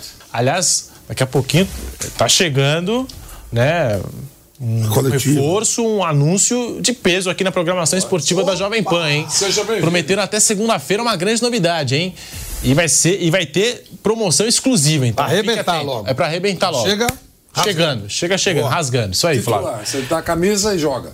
É, é isso, é isso. Camisa dez, é. faixa e tudo mais. Que Ó, é, a informação também que eu, que eu havia prometido antes do nosso intervalo, daqui a pouquinho a gente vai voltar na Rádio Jovem Pan, é que o Juventude acabou de divulgar a nota oficial falando do Thiago Carpini, tá? Então tá aqui, ó. É, o Esporte Clube Juventude comunica que Thiago Carpini está deixando o comando técnico da equipe. O treinador solicitou seu desligamento para dirigir outra equipe da Série A do Campeonato Brasileiro. Também deixam o estádio Alfredo Jaconi, o preparador físico Caio Gili e o auxiliar técnico Stefano Digian. Apesar da saída, há de se ressaltar o extremo profissionalismo de Carpini ao longo de toda a sua trajetória no clube. Comandante do acesso para a Série A, o profissional deixa uma imagem absolutamente positiva, de muita dedicação, trabalho e compromisso após a sua passagem pelo Juventude. Tendo a certeza de que terá êxito na sequência da sua jornada, cabe ao Esporte Clube Juventude agradecer e desejar boa sorte ao treinador na oportunidade que se apresenta. Diante dessa situação, o Departamento de Futebol buscará, a partir de agora, um novo técnico para a sequência do ano, tendo a convicção de que o trabalho seguirá de forma firme rumo aos objetivos traçados para as competições da temporada. Então tá aí a nota oficial do Juventude, já dando conta, já antecipando o anúncio do São Paulo. E aí, agora vamos pensar, né? E agora o Juventude é Série A, certo? Do brasileiro. Quem vai pro Juventude? Agora o Juventude fica sem técnico. Dos a torcida da do Série A, Juventude também tá xingando o presidente da C B F. É. A torcida do São Paulo tá xingando. No ponto falaram Vitor Pereira para o Juventude, hein, Ivan? Hã? No ponto aqui sugeriram Vitor Pereira para o Juventude. Ele tá desempregado, não diz, não diz que era o melhor treinador de Portugal, que é do Fera, que não sei o quê. Só ele tá desempregado. Já tem um ano que ele foi embora, né? Então, você falou dos técnicos desempregados, tem o Vitor Pereira. Ó. Não, mas você viu assim que todo mundo fala que era o principal treinador de... Sim. Tá desempregado ainda, professor Vitor Pereira? A senhora sogra dele, né? Tá gastando os cinquenta, os noventa milhões que ele ganhou aqui no Brasil. Tá dando um monte de entrevista aí, tudo mais, Vitor Pereira. E falando do, do futebol brasileiro. É, e tá parado, e tá desempregado. Todos tra... trabalham aqui, tudo trabalhando. Abel, empregado. De volta à rádio, hein? Abel, o outro tá liderando o campeonato da Arábia Saudita. São Paulo ele tá no, tá, tá no vácuo. O... São é. Paulo ele também tá, tá, tá aí, tá solto. É. O Luiz Castro, né? O Luiz Castro terminou o ano de dois mil e vinte e três com a maior quantidade de vitórias, né? É. É, então, são os técnicos portugueses fazendo muito sucesso lá no Al Nassr, do, do Cristiano Ronaldo. E então, para você que está chegando agora na rádio... O Costa deu área no Botafogo, hein? Informação também agora que saiu, saiu né? É, saiu. O Diego Costa não fica mais lá, não. É um jogador que está na praça que... Aí é uma questão de pensar, vale a pena investir ou não vale? É um jogador internacional, jogador com rodagem... Passou pelo Atlético mais ou menos, passou pelo Botafogo mais ou menos, mas é um jogador importante, um jogador de, de nome, um jogador de rodagem. E para você que está nos acompanhando na rádio, no break da Rádio Jovem Pan, a gente sempre segue ao vivo aqui no canal do YouTube Jovem Pan Esportes. Eu estava lendo a nota do Juventude. O Juventude acabou de emitir uma nota oficial informando que o técnico Thiago Carpini não comanda mais a equipe, pediu o desligamento e tudo mais, basicamente antecipando o anúncio do São Paulo e agradecendo também o técnico, é importante, ah. agradecendo o técnico pela passagem, exaltando o profissionalismo do Thiago Carpini, o então acabou de sair. Milhãozinho também. Milhãozinho na sempre conta. ajuda, né? É. Um milhãozinho sempre ajuda, pô. Um milhão de multa rescisória e o técnico que, a informação do nosso Gabriel Sá é que a partir de amanhã já deve comandar o São Paulo, já, já deve comandar o primeiro treino. Falou que não deu treino hoje à tarde, não deu treino por causa do, da, do, do voo. Ah, sim. Senão já dá treino hoje à tarde. Então tá aí. É, e o São Paulo não tem tempo a perder, né? A gente sabe que o São Paulo não tem tempo a perder. O relógio, porque... tá, relógio tá jogando contra. São Paulo estreia no Paulistão dia vinte, hoje é dia onze de janeiro, né? Dia vinte contra o Santo André. E tem a Supercopa do Brasil. Tem a Supercopa do Brasil aí se aproximando. Acho que agora vai pro Mineirão, né? Mas vai mudar aliás, a data, né? É, vai mudar do dia três pro dia quatro. Da aliás, aliás, Santo André que também foi dirigido pelo professor Carpini. Teve uma passagem no Santo André. Bem rápida, é. Bom, nós estamos ao vivo com o Bate Pronto da Jovem Pan para você em todas as plataformas. É, eu falava aqui da, da Supercopa, que o São Paulo não tem tempo a perder, também do Campeonato Paulista, dia vinte contra o Santo André. O Vanderlei ressaltou que o Santo André foi um dos times que o Carpini dirigiu e tudo mais. Então fica a expectativa pelo trabalho do Carpini no São Paulo. Muito obrigado, Vanderlei, Flávio, Vampeta. Amanhã tem mais Bate Pronto.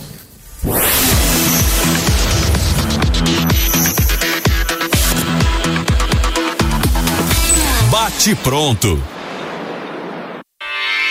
Realização Jovem Pan News. Judy was boring. Hello. Then Judy discovered Chumba Casino dot com. It's my little escape. Now Judy's the life of the party. Oh, baby, mama's bringing home the bacon. Whoa, take it easy, Judy. The Chumba life is for everybody. So go to Chumba Casino dot com and play over one hundred casino-style games. Join today and play for free for your chance to redeem some serious prizes. Chumba Casino dot com. No purchase necessary. Void where prohibited by law. eighteen plus terms and conditions apply. See website for details.